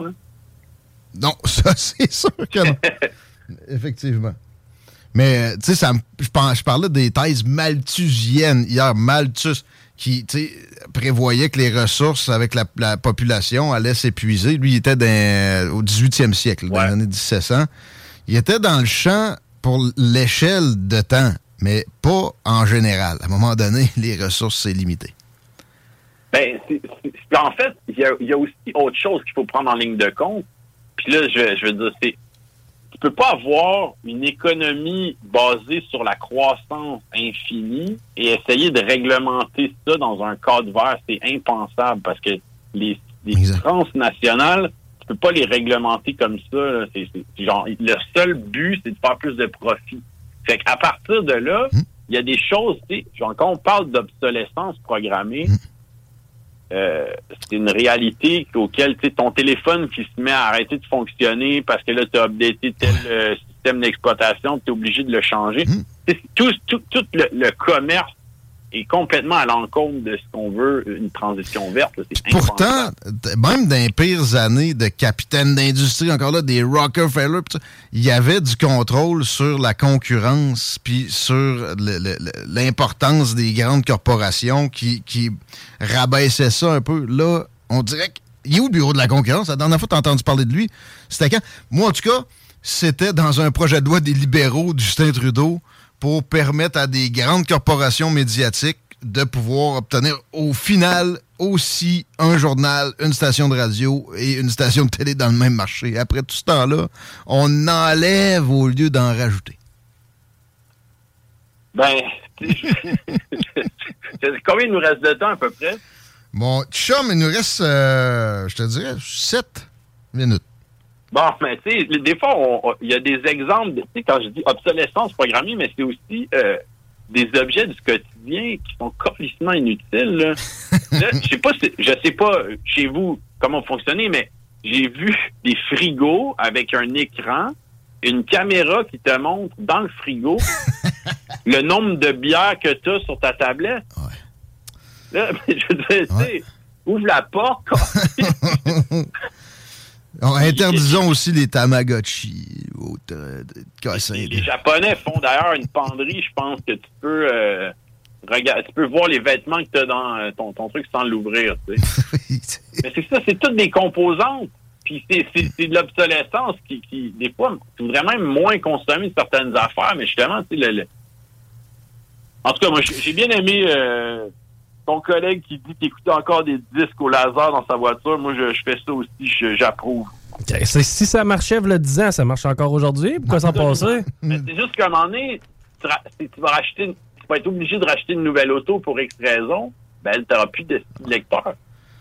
C'est déjà le cas avec les laptops. L'autre fois, j'avais un, j'avais un vieux CD. Je me disais, comment je vais faire pour extraire le matériel? Parce que les laptops ont plus de, ont plus de lecteur CD. C'était comme les ports USB, tabarnak. Il y avait quelque chose comme que c'était complètement universel comme façon. Non, euh, Apple, il t'oblige en plus à acheter leur patente. Pour, euh, ah non. Mais bon, tu sais, je pense que dans. Euh, dans euh, ces, euh, ces, solutions. En tout cas, si ça vous intéresse, allez voir sa conférence. C'est super, euh, c'est super bien vulgarisé, expliqué. Puis il y, a, aussi des, des portes de sortie. Bon, c'est comme ça. a l'air ultra utopique vu de même, mais ça a dit qu'il faut absolument sortir, faut dénumériser la société. Ce qu'on nous. Oh ouais. ça, ce qu'on nous dit, là, tout, tout, ce qui est numérique, ça, a un coût, ça a un coût à long terme aussi, euh, pas juste euh, au niveau, on les a vus, là, les coûts euh, environnementaux, humains, énergétiques de la filière hmm. minérale, c'est terrible. Puis, il faut aussi essayer de diminuer notre demande en métaux. Ça, c'est une des. Ça, a l'air de rien, mais ici, il y a des composés minérales dans les shampoings, dans les teintures pour cheveux, dans les vêtements, dans les. Puis je sais que là, c'est ça. Tu avais l'air de dire euh, qu'il y avait. Euh, Manon Mancé parlait des claims miniers au Québec qui explosent. Hmm. Mais tu sais, c'est qu'il y a aussi des endroits où les mines se font. Parce que quand c'est euh, dans le nord du Québec, on n'en entend jamais parler. Mm-hmm. Mais là, mine de graphite à Saint-Michel-des-Saints, c'est en train de se faire. Puis c'est un lieu de tourisme, de, de randonnée, de chasse, de pêche il y a un, déversement de boue toxique dans les cours d'eau autour de ça. c'est des catastrophes. Là. Puis économique en premier. Avec, ben oui, euh, le gain pas là. Que la mine va faire quand si ça arrive, ils vont, ils vont, vont changer de nom, ils vont se mettre en faillite. Mhm. Hein, c'est le ah, gouvernement qui va, nous autres qui va payer pour. Euh, ça, ouais, ça c'est, on s'en est fait faire des de même à plein, puis des réformes qui ont été amenées, même proposées par Québec solidaire, souvent ça réglait même pas ce problème-là, ou, en même temps, euh, par euh, dogmatisme, ça empêchait tous les, développements. Finalement, il n'y en aurait juste pas eu pendant tout. Il, y a du travail à faire, mais pas à ben, peu près. Même, je me souviens que Martine Ouellette, à l'époque, avait voulu juste augmenter le pourcentage de redevances que le, hmm. gouvernement du Québec devait percevoir, puis ça a été vu comme une mesure communiste. avait réussi à intégrer quelques notions là, quand le PQ a été là. Euh, il y, avait avancé un peu. D'un autre côté, c'est sûr que, je répète, là, il n'y a, même pas une trentaine de mines en activité au Québec. Tu veux pas non plus que, que ce soit zéro parce que c'est des investissements qui peuvent être intéressants. Fait que c'est tout un or. Non, mais c'est quand je dis qu'on doit revoir la façon de faire, il y a un peu de ça aussi. Ces personnes disent qu'on doit plus jamais extraire hum. euh, aucun, minerai, aucun métal. C'est juste que il y a des façons de faire qui, tu sais, on voit dans certains pays. Euh, là, on parlait d'impact humain. Je sais pas si vous avez déjà vu les, le système congolais des mines clandestines. Entre autres, euh, ça c'est un exemple terrible parmi des milliers. Mais je veux dire, là, c'est juste un, un, facteur. Là, ici au Québec, on, fonctionne, c'est des bonnes jobs. Là, on va on va se faire piquer nos minerais, mais les ouvriers qui euh, travaillent dans le secteur minier, c'est des bons, bons emplois. C'est sûr que eux, je les comprends de je parlais à Rambo hier, puis ça gagne à Port-Cartier. Tu va leur dire que c'est la décroissance, on se garoche là-dedans, puis euh, c'est vous qui écope en premier, nourrissez vos enfants comme vous C'est pas de même, ça marche. La décroissance, pitcher là-dedans, tête baissée, c'est de la merde. Mais le, le, le, considérer... en fait, la transition énergétique, c'est que c'est pesé sur l'accélérateur puissance 1000 pour supposément avoir un, capitalisme Sans être stratégique. Il faut juste devenir de plus en plus stratégique sur l'exploitation de nos ressources. C'est aussi simple que ça. Ça passe par, pas nécessairement un contrôle étatique, tous, tous horizons, tous acabis, juste mieux ciblé, plus intelligent. Euh, il n'y a pas d'inspecteur. ça, part mal. Si on se fie sur la bonne foi des mineurs... Euh, quel ministre des Ressources naturelles t'a en tête à part René Lévesque? Dans les années 60, Calis? semble c'est pas euh, si compliqué. On devrait mettre nos génies là. Mais non, on met des, des, des, petits, amateurs de jeux d'échecs puis de calcul d'intérêt. Ça aussi souvent qu'ils sont à la solde. C'est bourré de lobbyistes qui les influencent aussi. Puis. Euh, mais ça, j'ai lu genre récemment allait avoir un autre projet de mine de graphite euh, dans le parc régional de Kiamika près de Rivière-Rouge. Donc là aussi, c'est un parc régional. C'est euh, Manitoba, ça quoi? Euh, non, non, euh, c'est proche de Mont-Laurier. OK, OK. Mais il, y, a des populations aussi, il y a de la villégiature, il y a hum. de, de, du canot. C'est une catastrophe écologique. si, parce qu'on s'entend que on le saurait dans 20 ans. Tu sais, sur le, système de l'autodéclaration, euh, voir que quelqu'un découvre des poissons morts, oui. une plainte, là. Non, mais l'autorégulation, arrête. T'es décidé que ça, a tellement bien marché avec les, pharmaceutiques récemment. c'est un, exemple de procédure probante. Arrête. Parfait. ouais. Euh, mais en plus, là, la transition énergétique. Oh, je suis pas un fan des magnats du pétrole américain puis anglo, OK, là? Mais je les aime quand même mieux que des magnats chinois. J'ai l'impression qu'on va être mieux, mieux servi de même. Fait que, tu sais, ça, sous prétexte qu'il y a une avancée, des fois, tu peux avancer vers de la marde. Ça veut pas dire que c'est la bonne voie à suivre. Merci de nous montrer ça, Jules Fallard. Ben écoute, c'est juste que je pense pas qu'il y a des magnats du pétrole texan euh, américain. Euh, on a vu leurs crimes à travers euh, l'histoire, les BP, les Shell et compagnie. C'est pas vraiment mieux que ce qui nous attend. disons que c'est dans la continuité, je trouve. En même temps, je répète, eux autres sont crampés avec ce, ce terme-là. Ils ont des crédits d'impôt pour tourner leur entreprise de bord. Ils sont déjà diversifiés. Ils sont dans les batteries aussi. Mais, tu sais, on a l'impression des fois que nos politiciens aiment favoriser le Parti communiste chinois. Et ça, ce serait pas une, très belle avancée, euh, personnellement. En tout cas, je, je, pense pas. Ce sera un autre débat si t'es pas d'accord. Parce que là, déjà 16h46. Ben écoute, euh, pour finir, euh, je, vous rappelle vite fait, bon, pour, ce qui est question du, Canada, je vous, conseille le livre d'Alain Deneau, Noir Canada, encore une fois, c'est assez fantastique. Il a été retiré des tablettes pour une histoire avec euh, une compagnie minière, mais il est hmm. encore trouvable euh, sur Internet si vous voulez. Sinon, il y, a la, il y a la coalition pour que le Québec émette en mine aussi, qui est assez euh, suit les, les avancées des projets miniers, puis qui, lance le, le, le, flag sur certains projets. Bon, ça, ça, je pense pas que ça a un énorme impact au final, mais c'est quand même important ce qu'ils font. Puis, allez voir Aurore Stéphane et Systex, vous trouverez sur YouTube sa conférence et euh, sa méga entrevue. C'est euh, vraiment une découverte pour moi cette année. Malade. Un gros merci, Jules Falardeau. On se retrouve. Eh, merci à vous. Prochainement. Je vous suggère d'aller faire un tour sur ces réseaux sociaux, toujours divertissants et plein d'informations que vous ne trouvez pas nécessairement dans les médias de grande surface. On va appeler ça de même. Chico? Yes. C'est d'ailleurs euh, sur, le, sur la page Les Salles des Nouvelles, le, segment avec Aurore dont nous parlait. Oh! T'as trouvé ça? Oui, j'ai trouvé ça. J'ai mis ça sur la page des salles. Ben là, présentement, sur de la capitale, ça s'envenime encore plus. Euh, je t'avais parlé d'un accident un peu plus tôt euh, via Henri IV, direction sud. Ça semble être nettoyé. Pas nécessairement d'immense impact. Pour ce qui est du reste, ça ressemble à être business as usual. Merci. C'est JMD. C'est là que ça se passe. 099. Créaforme. Tu connais? Ils font des scanners 3D portables et ils cherchent des gens pour les assembler. Arrête de dire que t'as pas les compétences pour travailler dans la haute technologie. Ils vont te former. Puis en échange, tu vas avoir un horaire flexible, un plancher de production propre, calme, des gestionnaires à l'écoute, une belle ambiance, foyer, barbecue, terrain de volée, baby-foot, gym moderne, 5 à 7, une confiance et des avantages dès le jour 1. Créaforme, tu travailles pour eux et eux, ils travaillent pour toi. Visite. CJMD, le 96.9 à Lévis. Créaforme. Tu connais? Ils font des scanners 3D portables avec une précision aussi fine que la moitié d'un cheveu. Ils cherchent des développeurs logiciels et scientifiques pour repousser les limites de la technologie optique. Écoute ça. Horaire et lieu de travail 100% flexible, plein de cerveaux brillants comme toi. Tu feras pas juste du code. Tu pourras tester, faire de la recherche, voir ce que ça donne. Retiens le nom. Créaforme.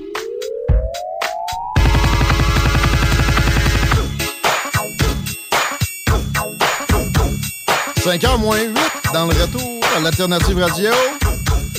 Ah oui, Créaforme, il cherche des codeurs, mais il cherche aussi toi là, qui écoute, qui est écœuré à tous les matins de rentrer à cette job-là que t'aimes pas, qui a pas de skills particulières, qui a toujours eu un employeur qui se souciait pas assez, à ton avis, de son sort, t'impliquait pas, c'est Créaforme. Tu travailles pour eux autres, ils travaillent pour toi. Ça s'écrit comme ça se prononce. Google ça. Ou même va sur place, leurs installations risquent en soi de te donner envie de travailler là. Va porter ton CV. C'est à Lévis, dans le parc technologique. Chico, est-ce qu'il y a de la circulation à outrance encore? Capitale direction Est, c'est vraiment le secteur névralgique. À la hauteur de Robert Bourassa, la fameuse embranchement Robert Bourassa de la capitale Est. Sinon, l'accès au port-la-porte, c'est déjà quand même beaucoup mieux qu'à l'habitude. All right, all right, la voie est libre pour parler à Adrien Pouliot, ancien chef du Parti conservateur, entrepreneur. Salutations. Salutations à vous tous. Merci d'être là aujourd'hui puis de nous parler du cadre financier du Parti conservateur qui supposément s'est donc bien fait attendre. Euh, je pense que tu es, parmi ceux qui ont travaillé. Oui, on a travaillé là-dessus euh, pendant un bon bout de temps, là, trois semaines très intenses. Euh, un cadre financier, c'est un peu...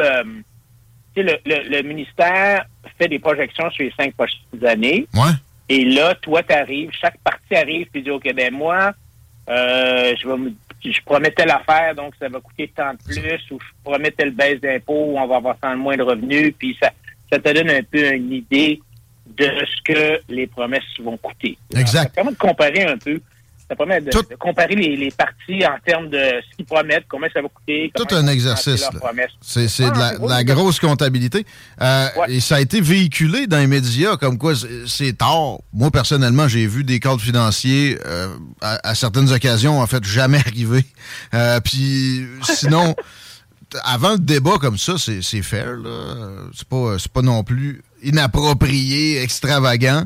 C'est un, moment aussi. Faut, faut, penser stratégie. Je pense que ça, ça a bien de l'allure. Est-ce que euh, on commence avec la question simple, genre on, on a-tu des excédents, on est-tu dans le déficit? Est-ce que on augmente les dépenses au Parti conservateur au final après les promesses? Écoute, euh, on est conservateur, donc euh, une des priorités, c'est d'essayer de sortir des déficits le plus rapidement possible. Et nous, on le fait. Euh, en l'espace de deux ans, on est, on revient dans le noir. en fait, tu sais, au moment où où tu m'appelais, je, je, regardais un article qui vient d'être publié dans, dans le journal Les Affaires.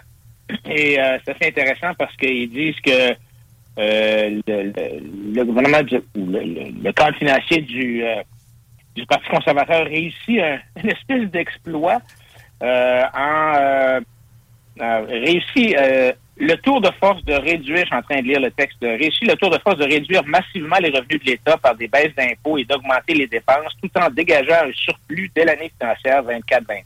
Ben ouais. Alors, comment est-ce que tu fais ça? C'est ça la question. Tu trouves des nouveaux revenus. Mais en fait, c'est pas. Ils sont pas si cachés que ça. Ils sont juste en dessous de nos pieds. Exactement, matin qu'à creuser, tu vas trouver. ben, tu sais, écoute, il y a, d'abord, il faut parler de la, la, baisse d'impôts, là. Ouais. La baisse d'impôts qu'on propose, c'est une baisse qu'on il y, a, il y a deux éléments, là. Il y a, euh, on augmente le, le montant que tu peux gagner sans payer d'impôts, ça passe de 15 à 20 000. Donc, tout le monde a 5 000 de plus de salaire sans impôts. Hum.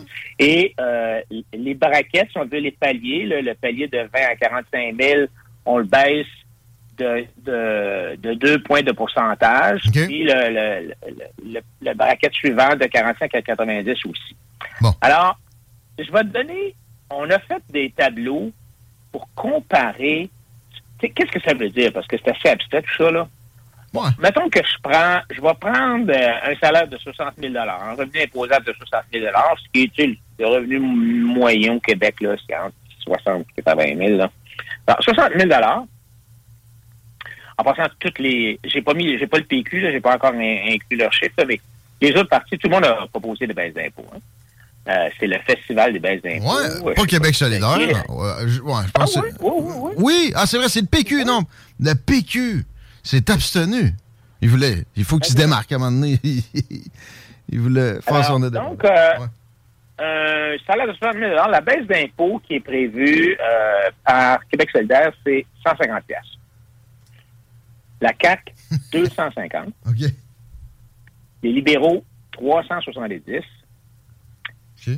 Et le Parti conservateur, 1540. C'est ça.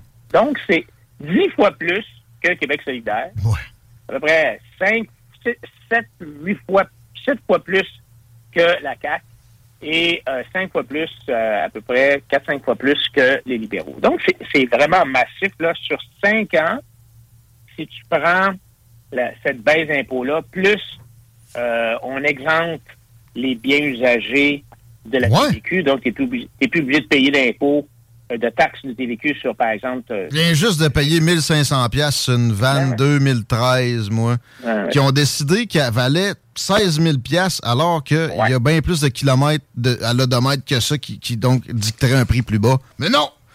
On a décidé que tu payais ce prix-là. Femme ta gueule. Plus pas en tout, plus jamais ça. Bravo. Puis ça, c'est écologique à plein. Ça coupe l'herbe sur le pied de bain du monde. Exactement. C'est, ça donne une seconde vie au, au, euh, au, bien usagé, au bien seconde main. Alors, tout ça, ça donne une baisse de, de, de, de, taxes pour le monde, là, d'à peu près 35 milliards de dollars sur 5 ans. Rappelle-toi, tu es trop jeune, mais il y a des gens qui nous écoutent qui se rappellent de Jean Charest en 2007, quand Mario Dumont lui chauffait les fesses, puis était Mario était hein? avec le député dans, l'opposition officielle, Charest avait déclaré une élection surprise en 2008. Et qu'est-ce qu'il offrait?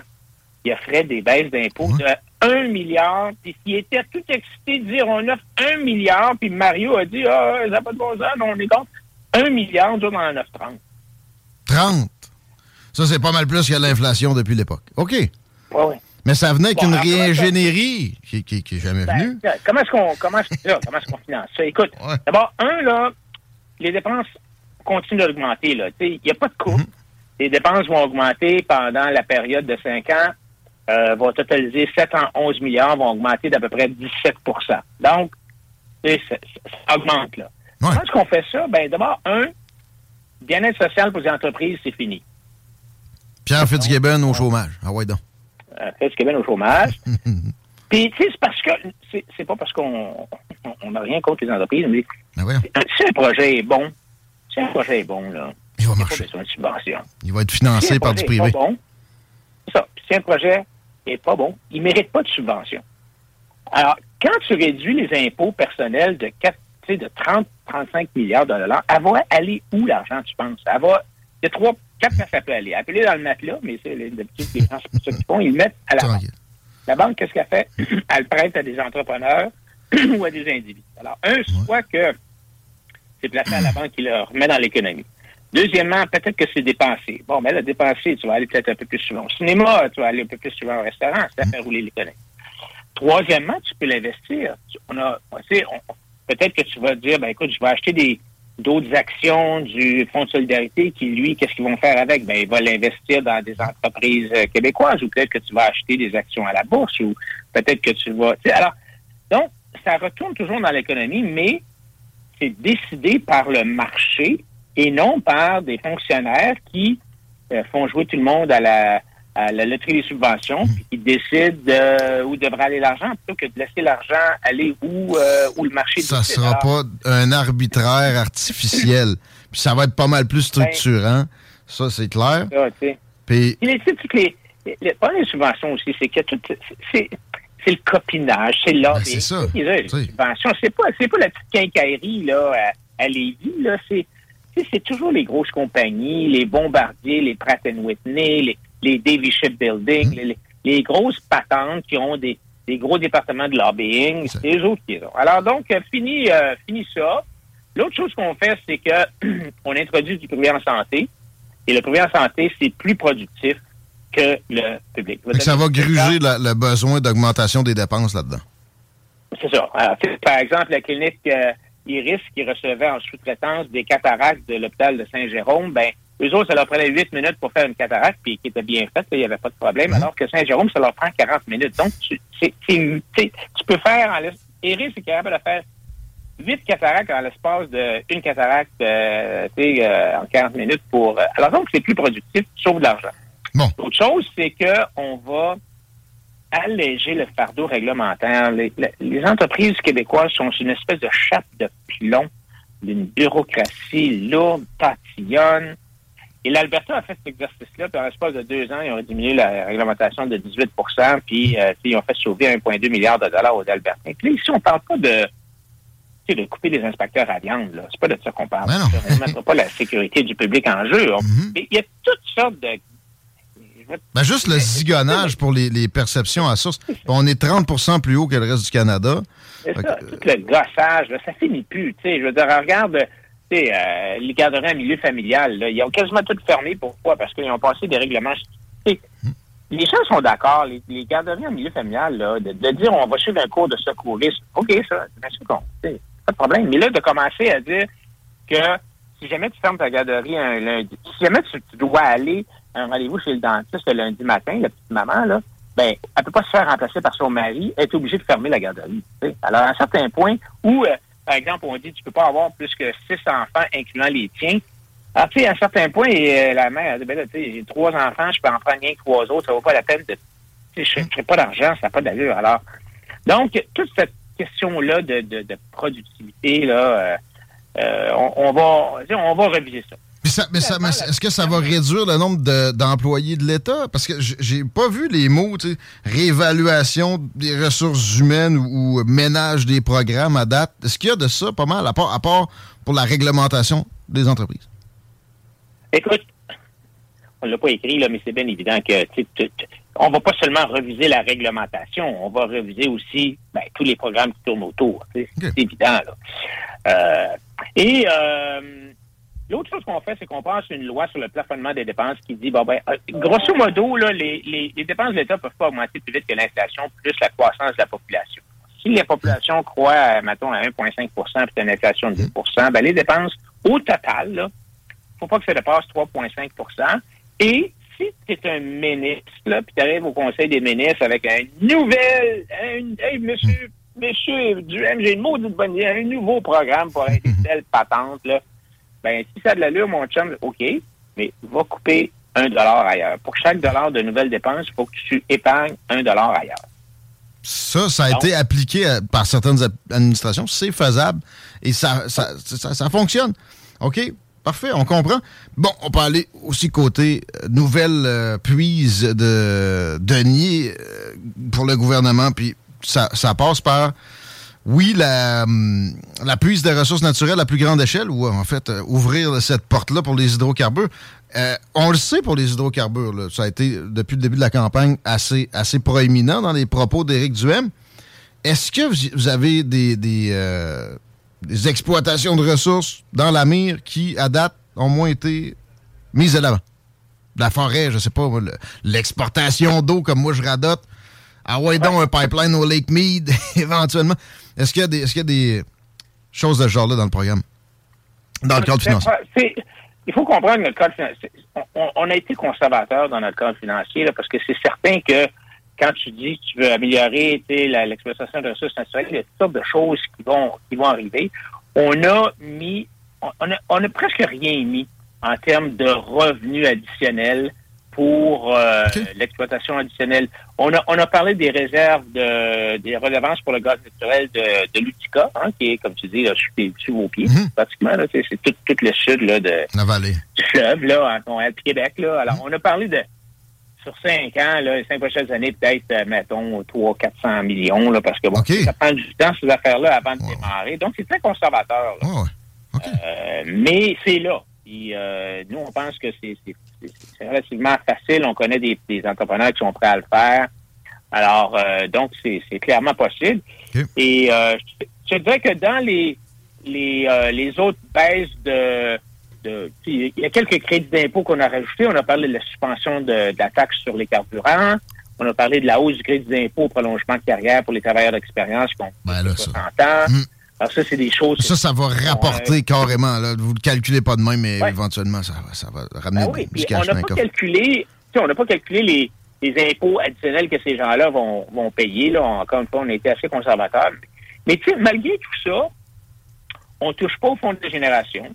Hmm. Donc, on continue à contribuer euh, au Fonds des générations, hmm. contrairement aux autres partis. On se bâtit une espèce de coussin euh, qu'on appelle la réserve de stabilisation de 10 milliards de dollars. Euh, on a 10 milliards de coussins en 26-27. On garde aussi la provision pour risque économique. Donc, c'est très... et la, la, dette, finalement, le poids relatif de la dette euh, baisse euh, de, euh, par rapport à l'économie, baisse de 42% à 34 Alors, donc, hmm. c'est, et c'est possible de faire ça. Il s'agit simplement d'avoir de la rigueur et de, tenir le, de tenir le fort.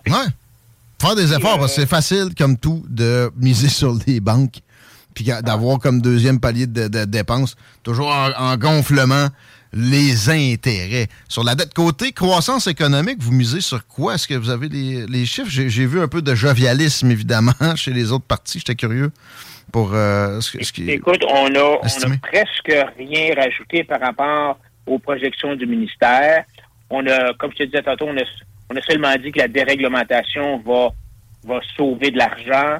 Euh, ça, c'est euh, un des plus gros facteurs dans, notre... Alors donc, les coupures de, subventions, la déréglementation. L'autre gros morceau, c'est on élimine graduellement les, les subventions pour les véhicules électriques. Euh, parce qu'on pense qu'à un certain point, ça va marcher tout seul. Ça fait là, on n'a plus besoin de donner mmh. d'exemption, euh, de, de, subvention. Mmh. Euh, mais on, encore une fois, on est, on est très prudent sur les ces affaires-là. Et puis, on a des dépenses aussi. Là, on a parlé du projet pilote de transport en commun ben gratuit à, Québec. on, va embaucher 400 policiers à Montréal. On augmente le nombre de médecins. On augmente le nombre d'infirmières praticiennes spécialisées. on va même modifier les prêts et bourses pour pas pénaliser les étudiants qui travaillent. Hmm. Alors, il y a quand même des choses qui sont là. Ça, c'était sur le temps que ça se produise. OK. On peut consulter ça à quel endroit, Adrien Pouliot, si on veut les détails. On a, on a un peu de temps pour se taper une, bonne lecture économique.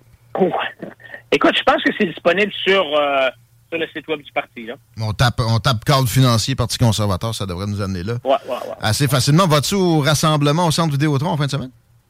Wow écoute, quand j'ai appris ça, euh, je te dis que j'ai trouvé ça. Je ne sais, pas comment est-ce qu'il va y avoir de monde, là.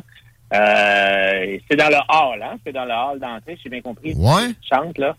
Euh, écoute, j'espère, tu sais, ça, ça j'espère s'il y avait 1000, 1500, 2000 personnes, là. ouais.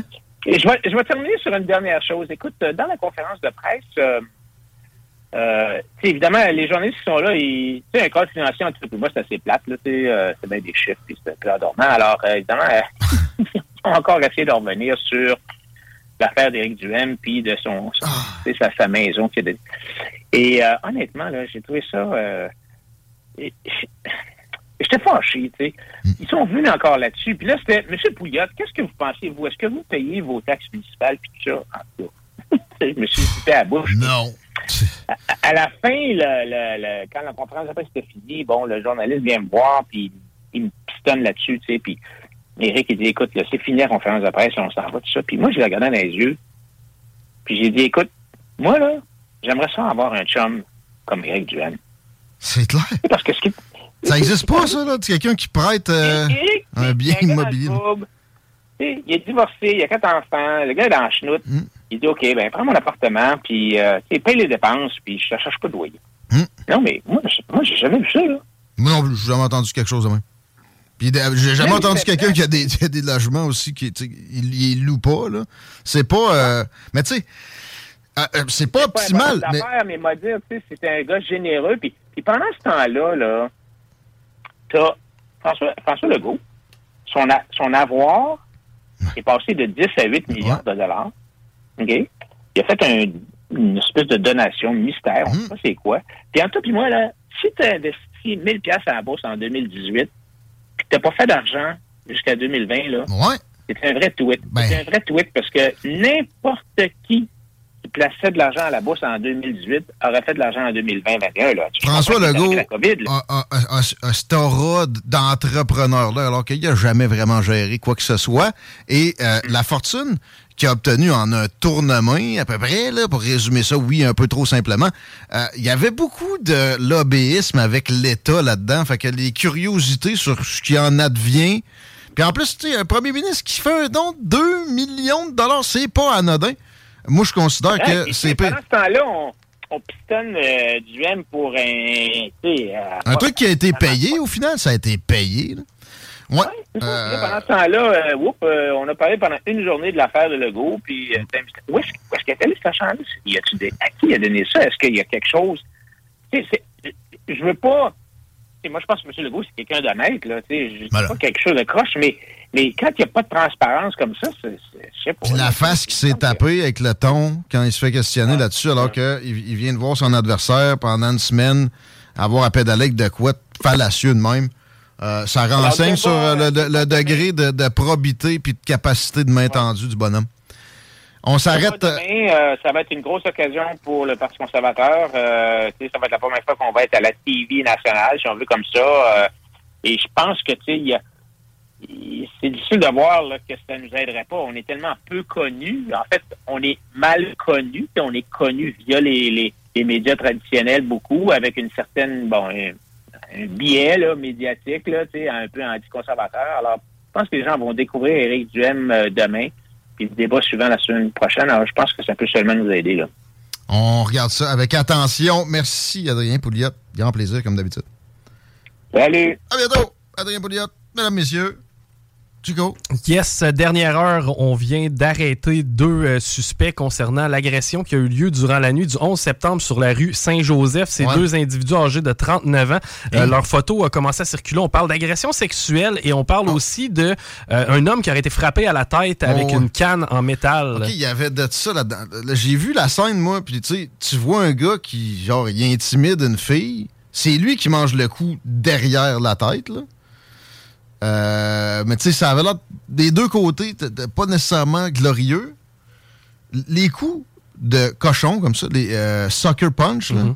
moi, je pense que ça prend une prime de peine. Pour des. Oui, parce que, tu sais, Losers quelque part, tu t'attaques à quelqu'un de vulnérable. C'est dégueulasse. C'est pas, c'est pas une attaque euh, fair. Exact. OK, on prend un break, on parle à Jérôme Blanchet-Gravel au retour. CJMD 96.9. Les seuls à vous parler en journée, les week-ends. 89. CJMD.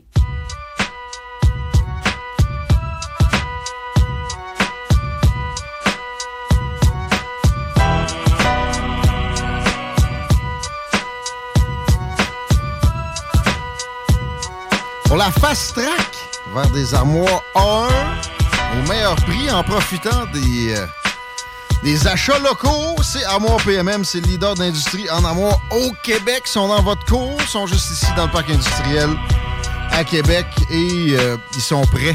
Ils ont le matériel, que ce soit euh, thermoplastique, polymère, bois, mélamine, polyester. Je savais même pas que ça se faisait. J'ai appris ça en visitant l'usine dans laquelle on pourrait manger à terre récemment. C'est prêt. Faites venir un représentant. Les plans 3D se font rapidement. Avec votre collaboration, vous n'avez pas besoin de connaître la patente. Le représentant est là pour ça. Après ça, une semaine plus tard, ça se peut que votre cuisine soit optimisée. Armoire PMM, c'est vos amis. Si vous voulez que ça y aille par là, meilleur prix, meilleure euh, rapidité, meilleurs matériaux. ArmoirePMM.com. Circulation, mon chico. L'accès au pont de Québec via la 132, c'est très lourd. C'est pas nécessairement une alternative parce que ça va quand même pas si mal sur la 20. En tout cas, ça tend à s'améliorer. Pour ce qui est de la rive nord, l'accès au pont La Porte est déjà libéré. Robert Bourassa pas mal aussi. Sinon, la capitale en est, encore une fois, courte période là, à la hauteur de Robert Bourassa, c'est au rouge. La, grand, la gang du Grand me semble être en retard. Fait qu'on va profiter de le plus de temps possible avec notre prochain invité. Donc, je me suis ennuyé. Je suis au Mexique. Jérôme Blanchet-Gravel. Bienvenue dans les salles. Salut Guillaume, ça va? Ça va bien toi-même? Merci. Très bien, merci. Content de te retrouver. Content de te retrouver. Comment, comment est la température? On a un peu plus de temps que ce que je t'avais dit hors d'onde, finalement. On peut se permettre une question insignifiante, mais quand même qui, qui, euh, qui est intéressante à certains égards. Est-ce que c'est trop chaud, le Mexique, à ce temps-ci de l'année? C'est-tu vrai, ça? Non, ben, euh, en fait, Mexico, où je suis, la ville est jamais très chaude. Hein. Ça surprend beaucoup les gens. Mais Mexico est à 2400 mètres de- au-dessus du niveau de la mer. Donc, euh, si le- c'est assez tempéré, évidemment. Ça, je fais rire tout le monde euh, quand j'ai dit à ma mère ce matin que, bon, il faisait un peu frais puis il faisait 20 degrés. Là. Euh, mais ça reste, je vous le dis, si, vous, les auditeurs, si vous venez à Mexico, vous allez voir, c'est pas la chaleur d'Acapulco, là, c'est pas Cancun, c'est pas les, les plages du tout, c'est pas l'humidité non plus, c'est pas suffocant. C'est comme un éternel été indien. C'est comme un- c'est comme le mois de septembre. C'est comme les deux plus belles semaines de septembre qu'on peut avoir à Québec. Ce qu'on vient d'avoir, là. Ça finit jamais. Tempéré. Ah, ça donne le goût. Exact. Je t'ai pas présenté en bonne et due forme. Ceux qui te connaissent pas, t'es rédacteur en chef de Libre Média, euh, t'es écrivain et euh, documentariste maintenant. Là, tu nous présentes Post-Mortem euh, qui euh, est disponible déjà. En fait, euh, c'est disponible déjà pour nos abonnés en exclusivité, mais ça va être grand public. Euh, bon, je vous l'annonce jeudi prochain, pas demain, jeudi à- prochain. Euh, évidemment, on vous invite à vous abonner là quand même pour euh, voir le documentaire en exclusivité. Ah, on s'abonne. 67. On s'abonne à Libre Média. Exactement, 3,67 de l'abonnement de base à Libre Média, donc euh, c'est quand même assez raisonnable. Moi, je suis pas documentariste, c'est-à-dire je suis dans le documentaire. Je suis un des, des euh, Protagonistes. principaux. OK, OK. Euh, ouais, puis euh, le parallèle avec euh, le Mexique est savoureux. J'ai visionné en rafale, là, tu sais, euh, pas euh, avec l'attention que j'aurais voulu donner. Je vais le faire bientôt. Mais euh, ça m'a fait penser à ton livre, dont j'oublie le titre, là, mais qui faisait des parallèles sur la- les, les deux sociétés que tu- Exactement. dans lesquelles tu vis. Le titre, c'est Je t'ai envoyé le documentaire un, un peu tard. Euh, je te pardonne parce que euh, j'aurais dû te faire revenir le documentaire un peu avant, avant, avant ce matin. Là. Pas de trouble. C'est quoi le euh, titre du livre déjà que j'ai que j'ai dévoré dans le temps des fêtes l'an passé?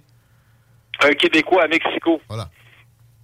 C'est ça. Ben effectivement, ben, tu l'as, c'est reconnu. C'est le documentaire est- en fait est basé sur le livre. Il faut, euh, c'est pas plus euh, compliqué. Donc un Québécois à Mexico, c'est ça. C'est une analyse justement du, du Québec à partir de la société mexicaine. Donc par effet de contraste. euh, euh, on découvre euh, on découvre un Québec ultra aseptisé. Euh, puis là, évidemment, le documentaire post-mortem, euh, précisons-le, c'est un documentaire, c'est un retour sur la pandémie. La pandémie, je l'abordais aussi dans le livre parce que ça a été tellement différent, vous savez, euh, euh, les auditeurs sans doute, mais euh, évidemment, à- en Amérique latine, au Mexique, il n'y a pas eu de confinement, il n'y a pas eu de couvre-feu, il n'y a pas eu de passeport vaccinal.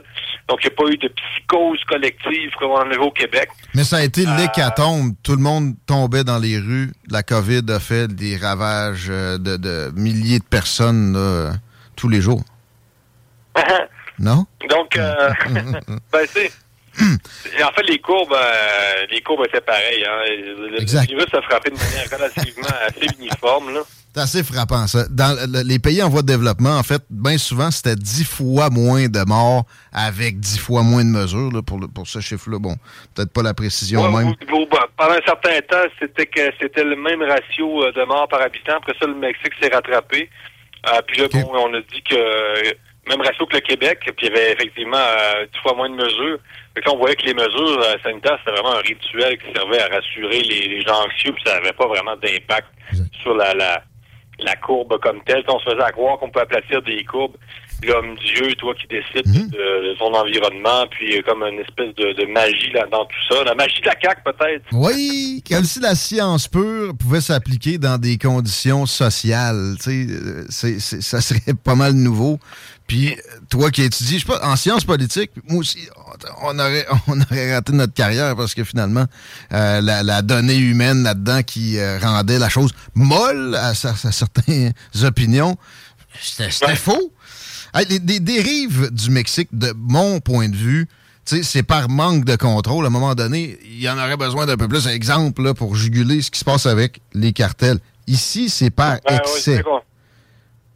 C'est sûr, c'est bien compliqué, les cartels, puis euh, ça joue à deux. Hein, euh, C'est-à-dire que là, on, milita- on militarise le pays. Il y a à peu près 200 000 euh, soldats déployés un peu partout au Mexique, euh, 100 000 la garde nationale, 100 000 euh, l'armée régulière.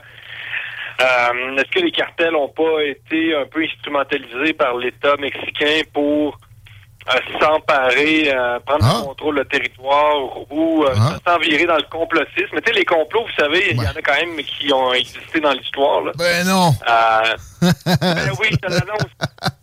Ah, une chance, t'es là. Non, mais c'est ça, évacuer complètement. Dans des pays comme le Mexique, la population est bien plus au courant que c'est ça. Des, des gouvernements puis des, des multinationales qui ont profité de situation pour s'accaparer du Ben oui. pouvoir. C'est fréquent. Ici, notre, notre problème, par exemple, de contrôle, c'est de juguler ça puis dans un contexte de, de plus de probité.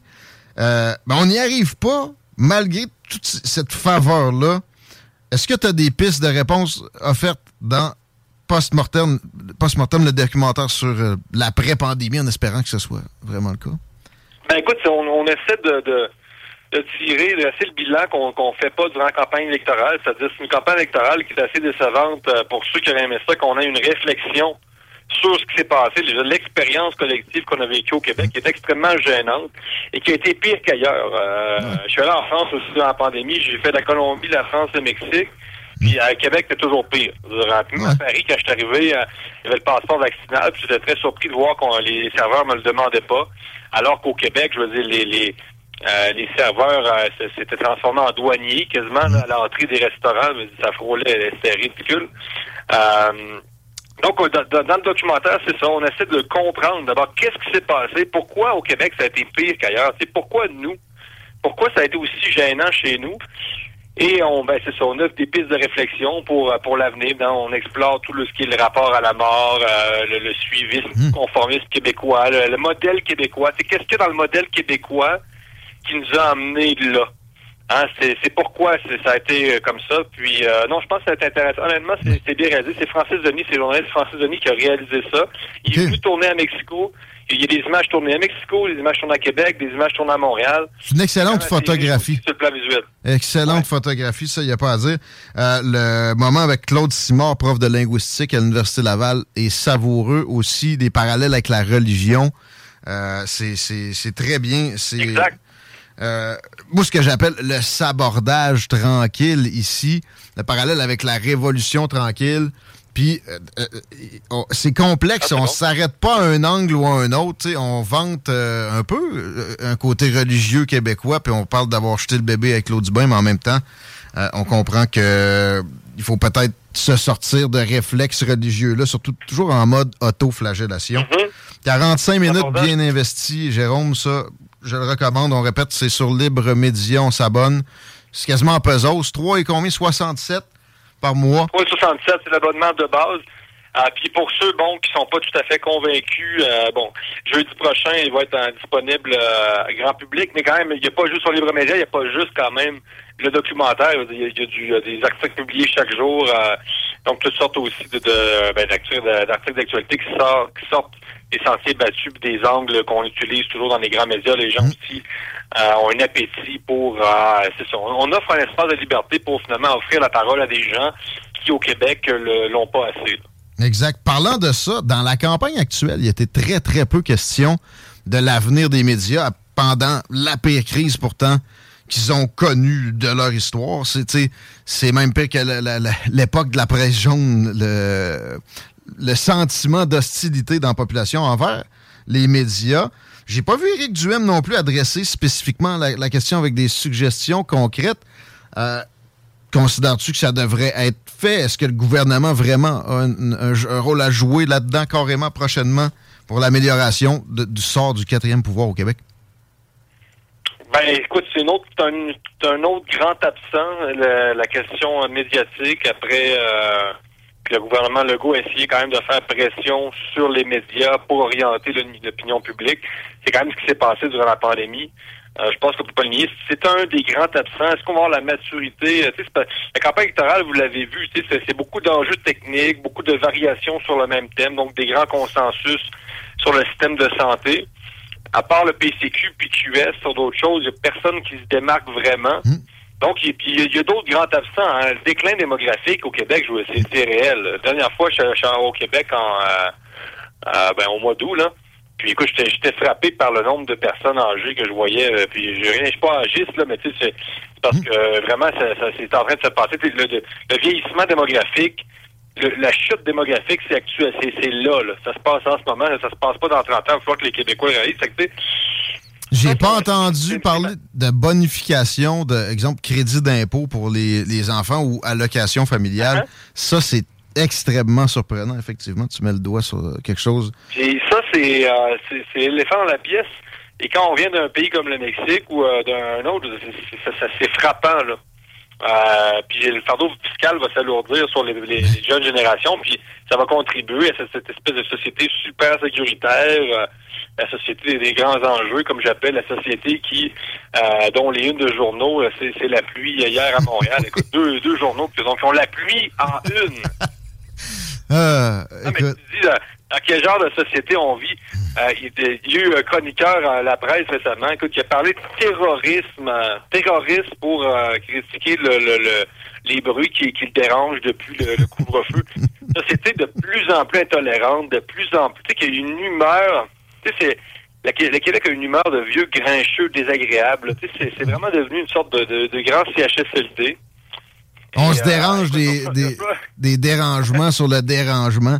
Ouais, euh, la, la, campagne actuelle supposément si tendue que ça, et, etc. Alors que c'est probablement une des plus sereines de l'histoire du Québec. Ben oui, mm. ça fait sourire. C'est-à-dire que la journée où il y a eu la, polémique sur les pancartes électorales a démarré, là, bon, du vandalisme, évidemment, que tout le monde condamne.